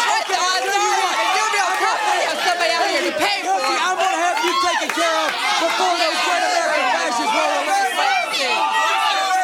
There he goes. You took this here. My boy, that's not, I cannot believe him. That's unbelievable that Cornette would even bring somebody out here that he has to pay for. Okay, fans, we're coming right back. Don't go away. Boy, Cornette's really. st- What? He's committed to that whole your hog face. And, Oh yeah, man. That was his. That was his go-to with her. I just saw how Magnum just here's here's our man, buddy. I I I just liked how Magnum just slowly walked out, cool, hands on his hips, didn't do anything, just standing there. It was he was so fucking cool. He was just he was the man, buddy. I'm fired up and ready for some Shaska Whatley. I hope that we get a promo after. You know what? I've uh, I kind of perused through this show, watched the show, so to speak. We're going to hear from me not once but twice in this. Hang on now. What do you think's going through the mind of the guy taking a beating from Shaska right now? What's he thinking? you know, oh, you think okay, okay. Well, man, they, they this little guy, he's, uh, he's oh, he's powerful. Oh, boom. oh, oh, oh, oh, I actually hit, I actually hit the head, hit, hit heads that time. Isn't this supposed to be a work? What the flying fuck? Okay, oh, yeah. Hey, I was, didn't I serve you at a Denny's in Chattanooga one time? And uh, oh, oh, bounce. He spit on me. He spit on me again. And actually, it kind of aroused me. Oh, I'm going to try to punch him back. I got one blow in. I got one blow in. I hope they're watching TV today. Hope my kids are watching TV because I got one blow in. Oh, here comes that motherfucking barbarian. He doesn't know how to pull a punch. He's from Tonga. Do you know where Tonga is? I know where Tonga is. Okay. Mr. Barbarian, Mr. Barbarian, don't hurt me. Don't hurt me. It's when was when, when the fuck was I supposed to tag out? Hell, there's oh the right there. They beating the shit out of me. Yeah. Well, you may have beaten up my buddy, but you can't fucking. Oh, oh, fuck, man! This uh, I'm earning these twenty five dollars today. Oh man, I'm I'm earning every bit of it. I'm I'm, I'm going to. Uh, okay, I think he called a spot, but I didn't know what he said because I can't speak Tongan. Oh, foot to the face. Yeah. Whoa, can't work that. Can you? Oh.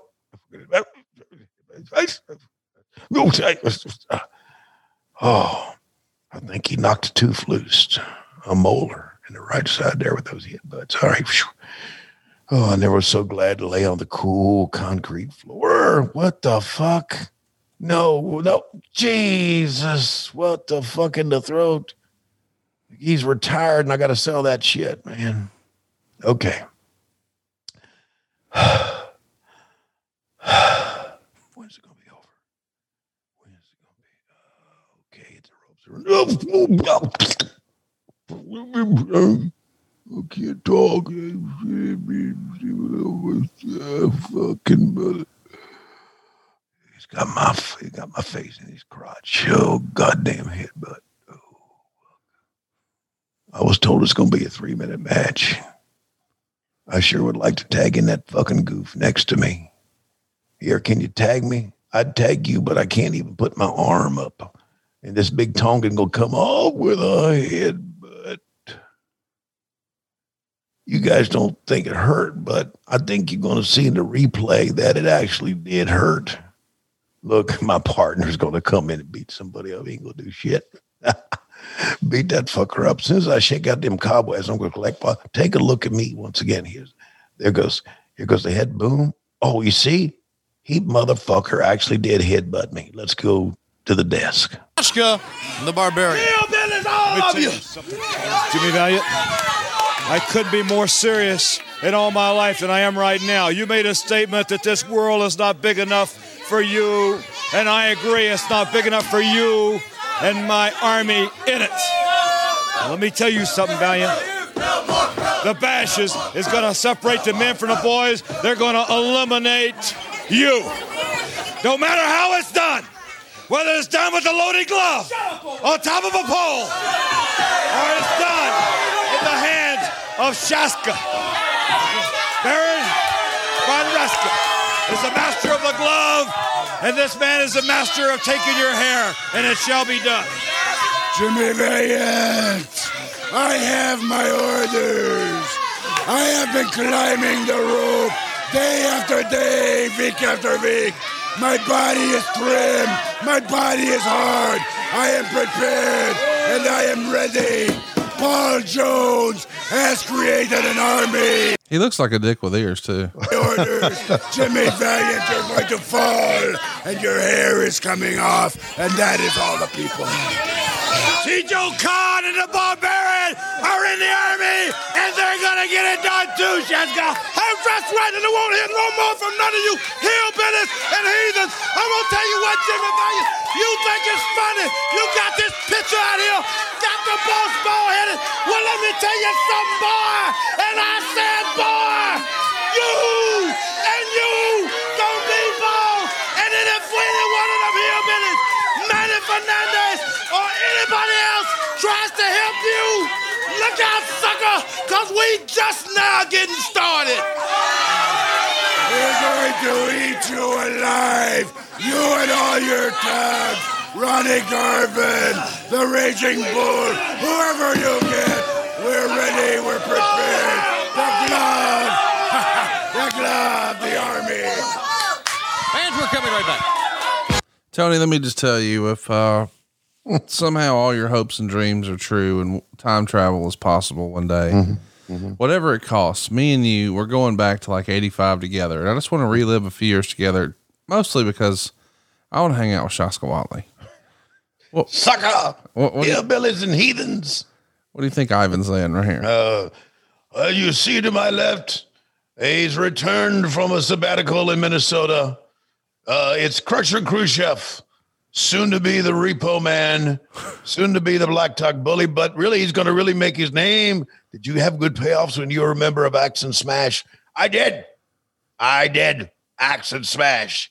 Here comes the axe, and here comes the smash here. And uh, uh, how did the song go? I didn't. I didn't write the song, but here, here's the fact: I blew out my knee, and we're going to take a look at how I blew out my knee again.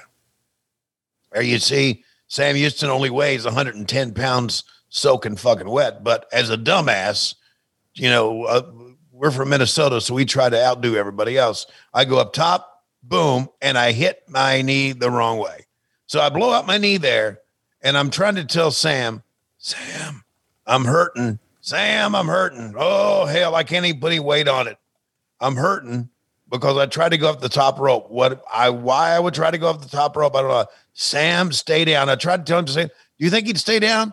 Hell no.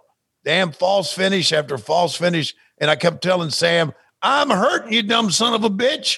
I'm hurting. But Sam wouldn't stay down. Okay. And then he fucking kicked out. Well, here's here's the deal. Sam's going into business for himself. That's right. Going to I should have won the match. The finish was to be me go over, but Sam realized that I could only stand on one foot. And here come the Road Warriors. Okay.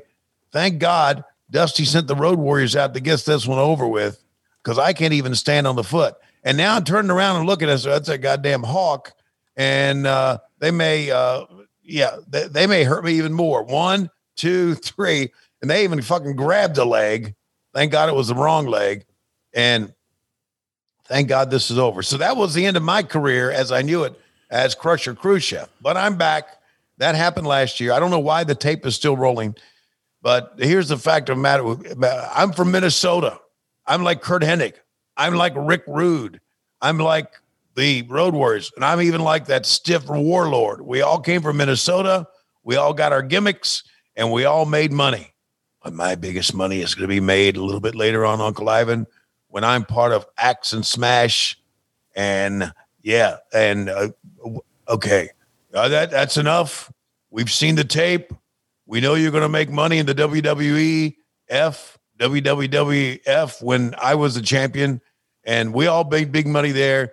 And now we're here with a promotion that's getting ready to spend more money than it makes, more money than it makes. That's okay with me because I'm at the end of my career and I've saved all my money. But for the two guys in front of me, Nikita and Crusher, did they save their money? No. The guy to my right is going to have to be a preacher. He's going to have to ask God for it. Shatoata, Shatoata, Uncle Ivan. That's right. I'm going to leave the wrestling business. I'm going to go into the ministry. Oh, in the ministry. Jesus. Let's go to the ring. Rock and Roll Express here. I, I thought, thought it was. I thought it was. Uh, well, look at that. Now, the Thompson family brought their kids. I was going to say that it looked like Laura Schiavone. No. Well, it could have been. That's what I'm saying. Little baby Lori. She was there. Uh, let's see. That would have been. She would have been uh, two years old, a little bit over than two. She's 37. Yes, yes. I didn't know that. Mm-hmm. I thought Laurie was like 27. That's nice of you to say. Uh, she would appreciate you saying that. So anyway, um, what was I talking about? About how uh, I was handsome and all that. Yeah, that was, I lost my train of thought. Yeah. Oh yeah, i can just I can just imagine they knowing in the back that Crusher had blown his knee out. It was pretty obvious. They sent the Road Warriors out, Mm. and I'm thinking if I'm Crusher, and they send the Road Warriors out, and I've hurt my knee. Oh my God! Last guys you want to send out if you're hurt, right? So where's it hurt? Um. Oh, by the way, back uh backstage in uh, in AEW, Yeah. couple of the young guys, uh, they'll go on, uh, go unnamed, but very young guys that we have says, "You have any Scott and Rick Steiner stories for us?" Mm. I went, "Oh yeah," and I told them, and they just absolutely loved it. The the Steiners' reputation has preceded them in many ways. Their reputation, and I'm not talking about reputation for uh, being a great tag team. I'm talking about reputation for just causing some shit backstage. Right. is very very well documented, and it's fun telling those stories. So did you uh did you tell any of the the young the quote unquote kids about uh Sharpies or Mm-hmm. Oh, you did. Told them the Sharpie stories. Uh, I told them the uh, the Garrett Bischoff story. Oh, well, I don't know that. What's the Garrett Bischoff story? Well, they, you know, Garrett, of course, you know, was a little kid and loved to have fun. Yeah. And his dad ran the company. I remember that. Though he could, he could be kind of obnoxious in the backstage area, and he would like to play w- around with, with, especially uh, the Steiner brothers. Didn't know that. Yeah. And so, you know what the Steiner brothers we used to do to little Garrett? What they used to do to little Garrett. Beat the shit out of him is what they used to do. Oh, I didn't know that. Oh, push him up against a wall, and he'd laugh, and I and I'd say, I'd tell Rick, I'd say, "Aren't you being a little rough?" He go, "No, not at all." Bam! I just, oh. So I saw that happen more than once. So I don't know if you know. I know Garrett's a young man now, big strapping young man, and I don't know if he got any brain damage because of that or not. Could have, you know, possibly. And I told that. I told the story about uh, I, which have I told a story about the uh, the Germany trip? No. We had a we had an announcer named Oliver. It's not the same Oliver I think that is has been an announcer as of late, but there was a kid named Oliver. It's kind of a skinny kid. He was okay, but he was with with us on the trip to Germany, and everybody got, as boys will do overseas, got a little sideways. There have been well documented guys getting out of line over there. A lot of alcohol, a lot of things. So Oliver passed out drunk. Wrong thing to do. So they took it upon themselves to shave him bald, shave off his eyebrows, and write all over his face in Sharpies, including swastikas. Oh no. Oh yeah. Hmm. So wake up the next day with that.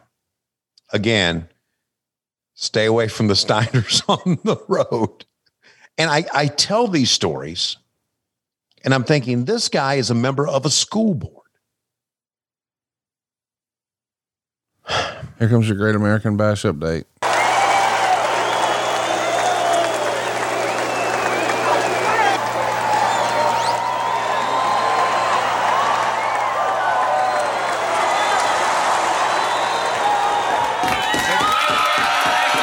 coming, The World Heavyweight Champion.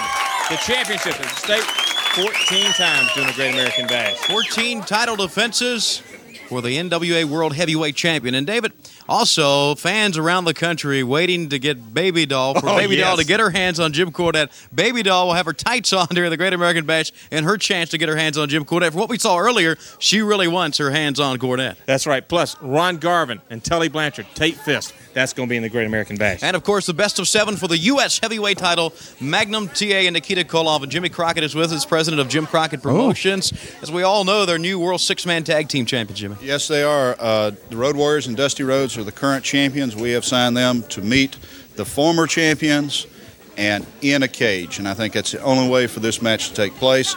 And also, Indian strap match. Ron Garvin, Wahoo McDaniel. Well, and here is Magnum TA, Jimmy. Jimmy, I, I don't want to interrupt your bash update here. I know I said I'd never put this in the hands of anybody that didn't rightfully deserve it, but there's a lot of controversy here that I'm having a hard time dealing with, and it doesn't look like I'm going to be able to beat the system. You're the only man I trust. I'm putting this in your hands for right now until after the batch is over with. Then we'll be back where it belongs. I personally hope that I'll be giving it back to Magnum TA.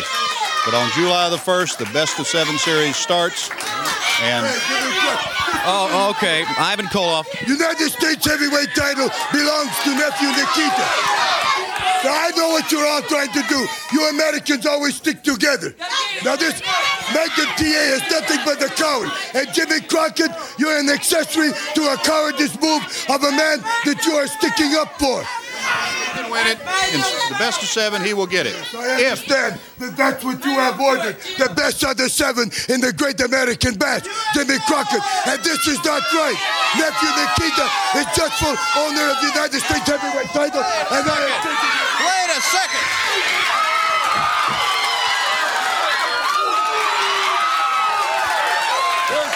Hold on to it. Okay. Like that happen when you try to take things away from people.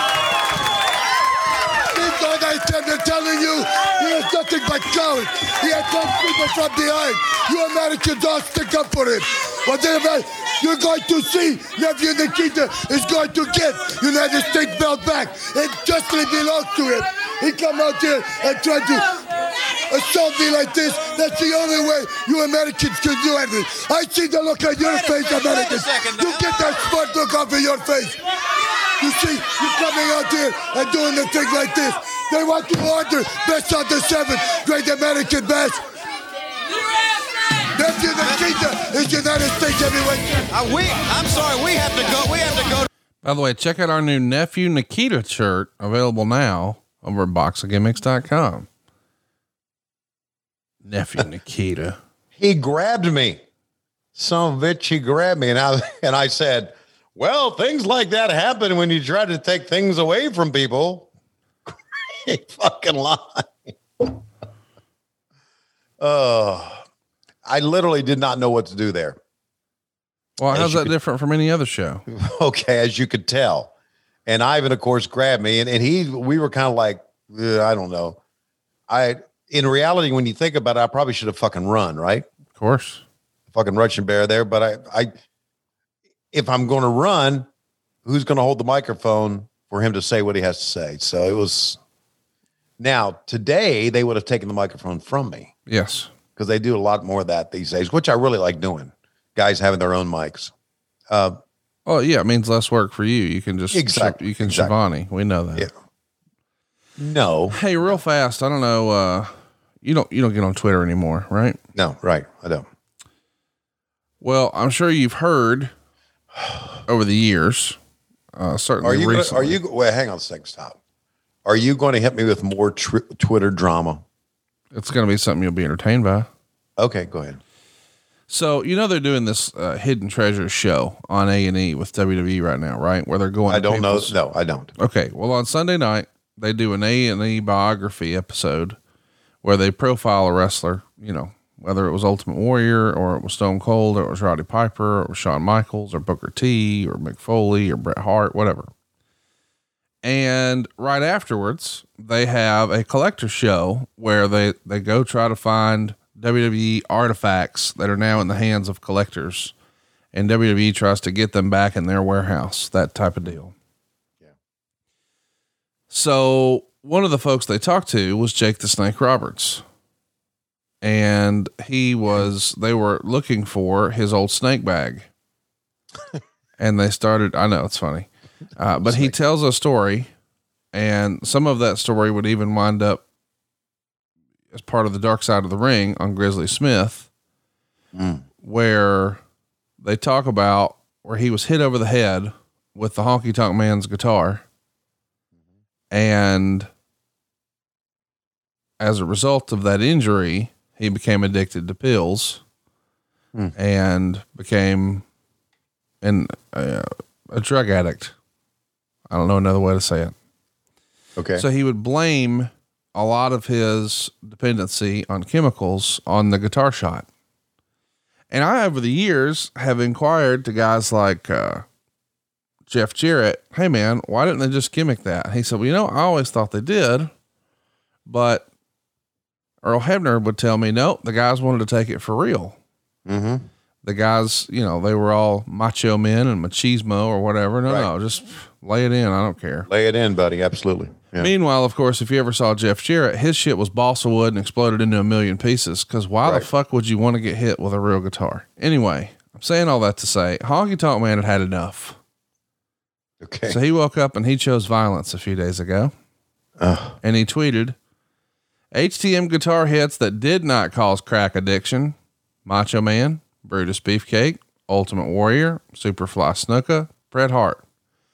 Crack cocaine addiction hit Snake Roberts. And someone said, You are sure not responsible for his addiction. Imagine the gate you could get for a pay per view meeting or reconciliation, but that was stiff as hell. I'm a guitarist, and th- that axe was definitely not gimmicked. It did not give. And Honky Tonk says, We use Strongbow's pocket knife to cut marks in the back to weaken it. The middle and top supports I removed with a screwdriver and a hammer. I used a black marker to cover where the knife chipped out the fiberglass coating. The guitar was on the heavy side, made a good sound. And when people started to fire up um, about what he was saying, he doubled down. And Honky Tonk Man said, The white dust that flew out of Robert's nose from that guitar hit made 12,000 people in the building that night become crackheads. Oh, Jesus Christ. And then when they Oh. they cover the whole Dark Side of the Ring thing and the Grizzly Smith thing, he quotes that article and he says, "Oh no, how did Honky Tonk Man cause all this to a child? No mention of HTM here." I guess I'm saying all of that to say Honky Tonk Man is on fire. He even quoted a cartoon where Bret Hart was um, in a story and quoted as saying that Jake Roberts was one of the worst guys he ever worked with, and he felt like he was dishonest and a thief. And Honky Tonk Man says, "Did HTM cause the snake to steal from Bret Hart?" And then puts a bow on this whole conversation and says, HTM has given you all the evidence needed for you to decide if Roberts is a habitual liar and blames everyone else for his own choices in life. I'm saying all this to say this was a feud from what, 87? Yes. And it's back again in 2021. If they can bring this back, I'm going to need Ricky Morton and Ric Flair to start sparring again on Twitter. can we get that going? No, I, I think I no, no, I think no, there's only one honky tonk man. Morton's not like that. I don't think Flair is like that. That's only one honky tonk man. He's a Twitter, huh? Twitter. And the only thing better than Twitter is Jim Cornette. Here we go. Will be returned for any of the contests already named. You know, for one thing, Baby Doll wouldn't be eligible for that contest because you couldn't get a picture of her in a 4 by 5 inch space. And secondly, anybody that would want to go out with the Rock and Roll Express in the first place would have to be a depraved individual. Now, I saw gorgeous Jimmy Garvin and Precious out here. That's what a real woman looks like, Baby Doll. Precious. She's a nice looking girl, just like Big Bubba. No trouble. Big Bubba is getting to be a sex symbol. All the girls are wanting to go out with Bubba, but ladies, I promise you, he's guarding my body and nobody else's. So you can't have him, even if you do think that he's tall, dark, handsome, and one of the best looking men you ever seen in your life. Now, baby doll, you know, you saw her out here. When the odds even up, she's pretty, she's pretty tough, ain't she, huh, Tony? She, you see what it is, is baby doll, like I said, you're frustrated. You can't find any man that would sink low enough to have you, so you put yourself in a man's place trying to make believe that they ain't so much. And then when you get the repercussions of putting yourself in a man's place, like being subjected to getting slapped around by me or by Big Bubba here, then you got to call one of your friends, Magnum TA for help, or maybe it's Dusty Rhodes. Or, you know, she's got a lot of men friends. I don't know how she made them, but she's got them. Oh. She's trying to get their help in the bash. She's trying to humiliate me. But baby doll, it's not going to work. And ladies and gentlemen, I present to you the human highlight film of wrestling. Loverboy Dennis and beautiful Bobby, the Midnight Express. By the way, I'm going to use that at the bar one day. What's that? Which one? She's got a lot of men friends. I don't know how she got them. It's so open ended where you didn't say nothing, but you said a lot. oh, Jimmy could get away with a lot more stuff back then than he can today. She's got a lot of men friends, but I don't know how she got them. Dude. Yeah, man. That's the line. Oh, he could throw it out there, buddy. And speaking, of, you know what? You know why he hit that uh, line, especially there? Why? Because of who's hooking up with beautiful Bobby right now. Oh, excellent. How did I not put that together? Yeah. Sam Houston. And I uh I guess we can talk to Baby Doll when you have uh when you have that get together with her, but I don't You should do a run docu- in. Do a run in. I probably shouldn't. Hold the microphone for her. Oh yeah. Yeah. I'll say uh I'll say Nicola, you had a lot of men friends. Don't know how you got them. Oh God. And just hang up. Oh, that's what you should do. Long time listener, first time caller. Mrs. Dahl, is it true that you had a lot of men friends? Because I'm curious how you got them. I'll hang up and listen. And thanks for calling me KSHIT in Cody, Wyoming. So I um Did you say KSHIT? yeah, it's a well known station. There's WSHIT. Wait, there's a K shit. Yeah, there's a there's a WS there's a Is there a KSH there's a WSHI TV in somewhere. Um, There's a shit TV somewhere. so that's an old joke. Okay, so anyway, uh, I don't. w- Were they married at this time? Is that documented that uh, Baby Doll and Sam were married by this time? It was this year. It was this year they got married. Okay, so so right now they're having relations. I would think.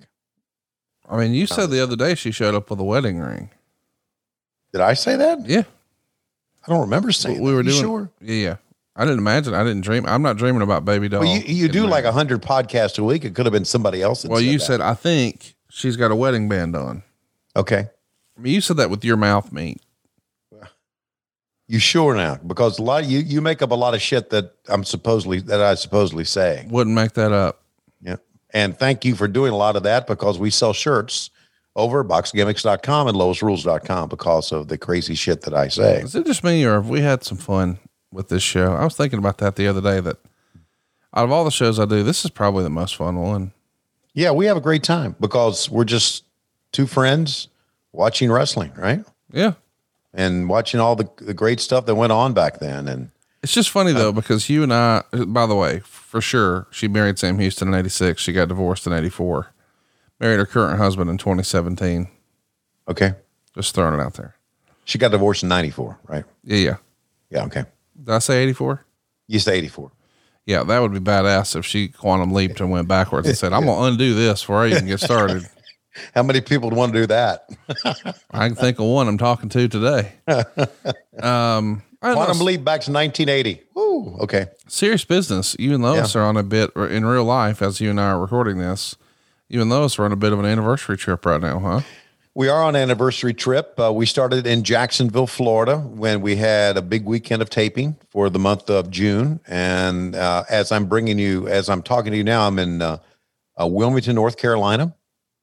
You guys just Uh, got back from Baltimore and had a great got time back from there. Baltimore. Ex- exactly right. Uh, and uh, making our way back down through uh, after uh, Wilmington, making our way across back home. So that's what we're doing. Can I tell Uh, you that it, it, it's been a great 40th anniversary, hasn't honey? You can say something. Oh She's man, worn- Is this she's the- worn out, man. you wore her ass out last Yeah, night? yeah, I wore her ass out last night. I mean, we've had like how much sex have we had on this trip? Did you stand up in it, Tony? She she can't even talk. She can't even put two words together. I heard she was getting lightheaded. She is getting she is getting lightheaded. You ever have one Yeah. pass out on you? Uh no. Okay. Yeah, but man, yeah, we've been we've been uh we've been having a lot of sex, haven't we, honey? You know, it makes me think of my favorite barbecue place. They're, they're, they're what? Yeah, they're they're, they're saying is uh, too much pork for just one fork. Well, we had a, we had old people sex, which means we just did a lot of belly bumping. The bashes Uh, are coming. The bashes are coming. Jim Crockett coming out here announcing all the matches last week. The 10 rounds. Three minute rounds. Just like boxing. Except for the thing is, it's only going to be tape fist. Ronnie Garvin, you and me. And this is on the line right there. The National Heavyweight Championship. Well, Garvin, you want it. You talk about that hands of stone. Talk about how bad you are. It's ordinary tape. Well, I tell you what, JJ and I, we went to Sugar Ray Leonard's trainer just to see how to tape up that fist real hard. Because, you know, Sugar Ray Leonard was the one that knocked out the hands of stone, Roberto Duran, right?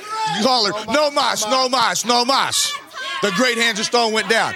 Well, it's going to be just like that. Going to be Sugar Ray Leonard. Going to be up there doing fine as you can be, right, JJ? You know, Ronnie Garvin, the time is drawing near. Like Mr. Blanchard said, the Bash Fever is coming to a fever pitch. The trouble with having to wait is the anxiety building up inside of you. It's like watching for a kettle of water to boil. You sit there and watch it, it's never going to boil. Well, you sit and watch us. You watch the tape. You watch the time's going to come around, and all of a sudden, it's going to be history, and you're going to be history. be just like Norfolk, JJ. I quit. Fans, we're coming right back. Don't go away. So let's mention where we are, by the way. Uh, later this same day, June 14th, we're going to be in Baltimore, Maryland at the Civic Center. Going to draw 5,500 fans as we see Chief Wahoo McDaniel going to take on Thunderfoot here. The main event there in Baltimore was Magnum TA and Tully Blanchard in a non title barbed wire match. Wow. We also had um, Bobby Eaton and Dennis Condrey taking on Wahoo McDaniel and Ron Garvin. Uh, we had Arn Anderson fighting Manny Fernandez to a time limit draw. Uh, we should mention uh, that same day, the UWF was running down in New Orleans, and they had a lot of the talent there in New Orleans, not in Baltimore, uh, including singles action for Robert Gibson against Baron Von Raschke. And I know what you're thinking. Well, why would he be in singles? It's because Flair is working with Ricky Morton. Right. We would also see Dusty Rhodes team with Bill Watts and Doctor Death. Whoa. Uh, to take on uh, the uh, the Russian contingent. Uh, the undercard included this fun little match to mention: Terry Gordy and Buddy Roberts, the Freebirds, and they pick up a win over the Blade Runners, a young Ultimate Warrior and Sting. Wow.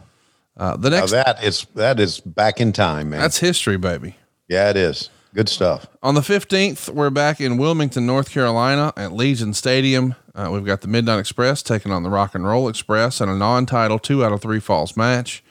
Uh, the following day, on the 16th, we're in Greenville, and we've got Dusty Rhodes teaming with Magnum TA to uh, defeat the Midnight Express in a lumberjack match. Of course, tag title's not on the line. The Rock and Roll Express would be able to uh, pick up a win over Tully and Arn, who at the time, as you just saw, are the national heavyweight champion and the television champion. And on the 17th, we did a television taping, and we're going to be talking about this a lot here in the coming weeks. It's Greenwood, South Carolina, and there's a segment filmed here where Big Bubba throws down Baby Doll. And Dusty Rhodes runs out, smashes a wooden chair over Bubba's head. Bubba doesn't flinch and adjusts his hat. And then, of course, moments later, Magnum TA comes out with two shovels. And boy, is that symbolic or what? Uh, And Jim Cornette and Bubba leave the ring. So we're going to be talking a lot about that. Uh, the main event that night, it was a dark match. It's Ricky and Robert uh, taking on Flair and Tully. Um, but what a big time taping that was. But the show keeps going. Raleigh, North Carolina, the next day on the 18th in Dorton Arena. Uh, your main event there is uh, the Midnight Express taking on Ron Garvin and Wahoo. That same day, the world champion was in Miami Beach. He's all over the place.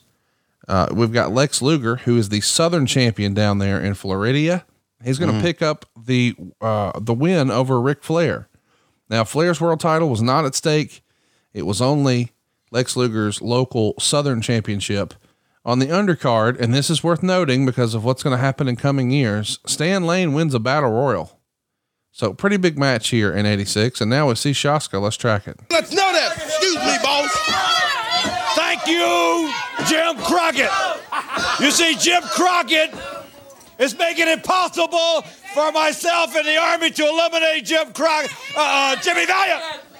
Because Jim Crockett is going to bring the people the most exciting matches in the bashes.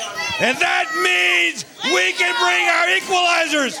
And I'm talking about a glove match on top of a pole.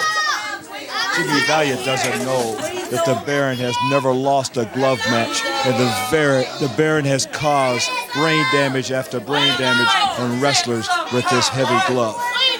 You know, and the people know, I do not need a glove to beat anyone.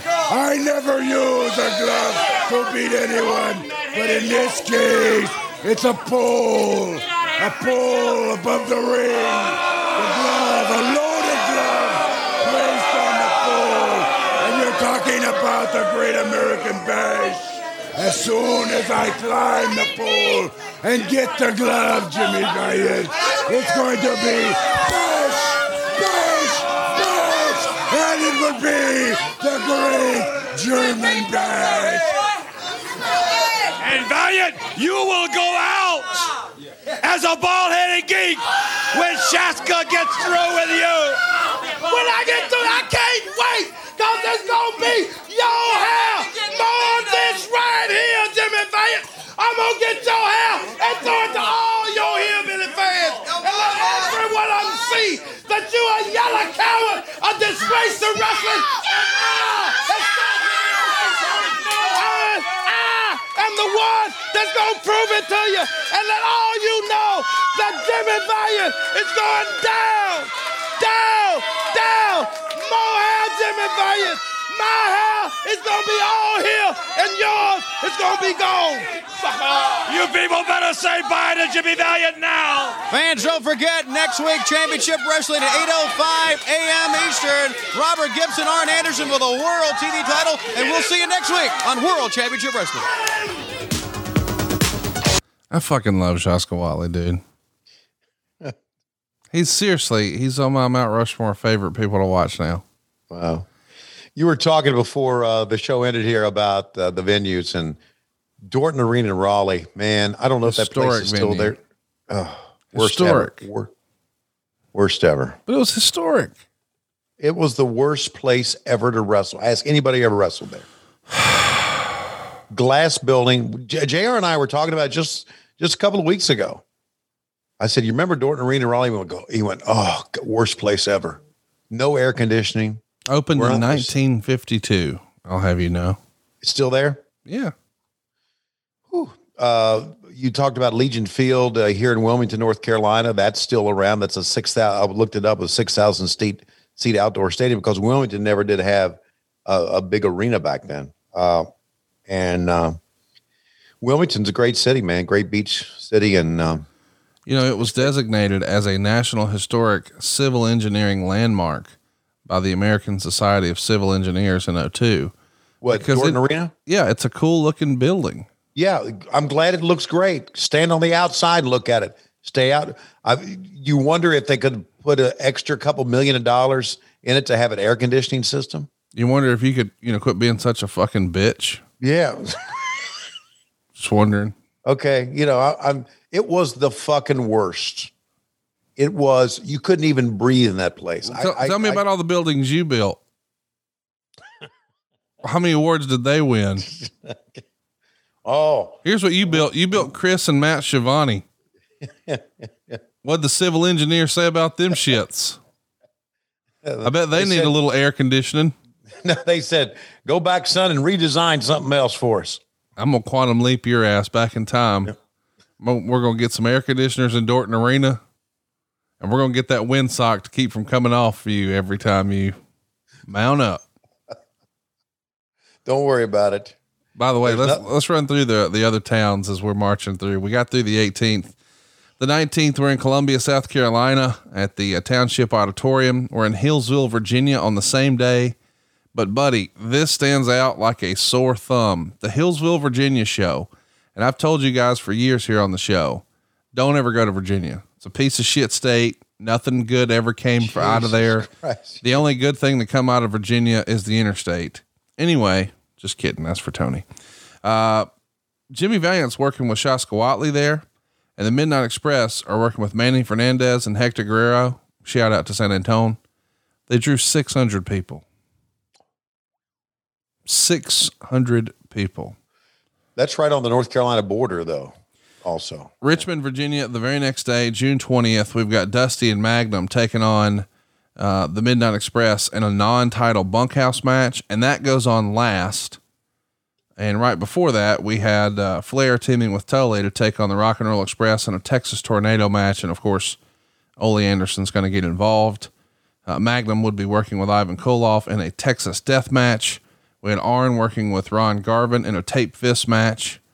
Uh, it's it's an interesting show, an interesting time in the company, and then we'll be back next week where I believe we're going to see Ric Flair in in ring action, which is pretty rare for TBS, but it's happening next week right here on the show.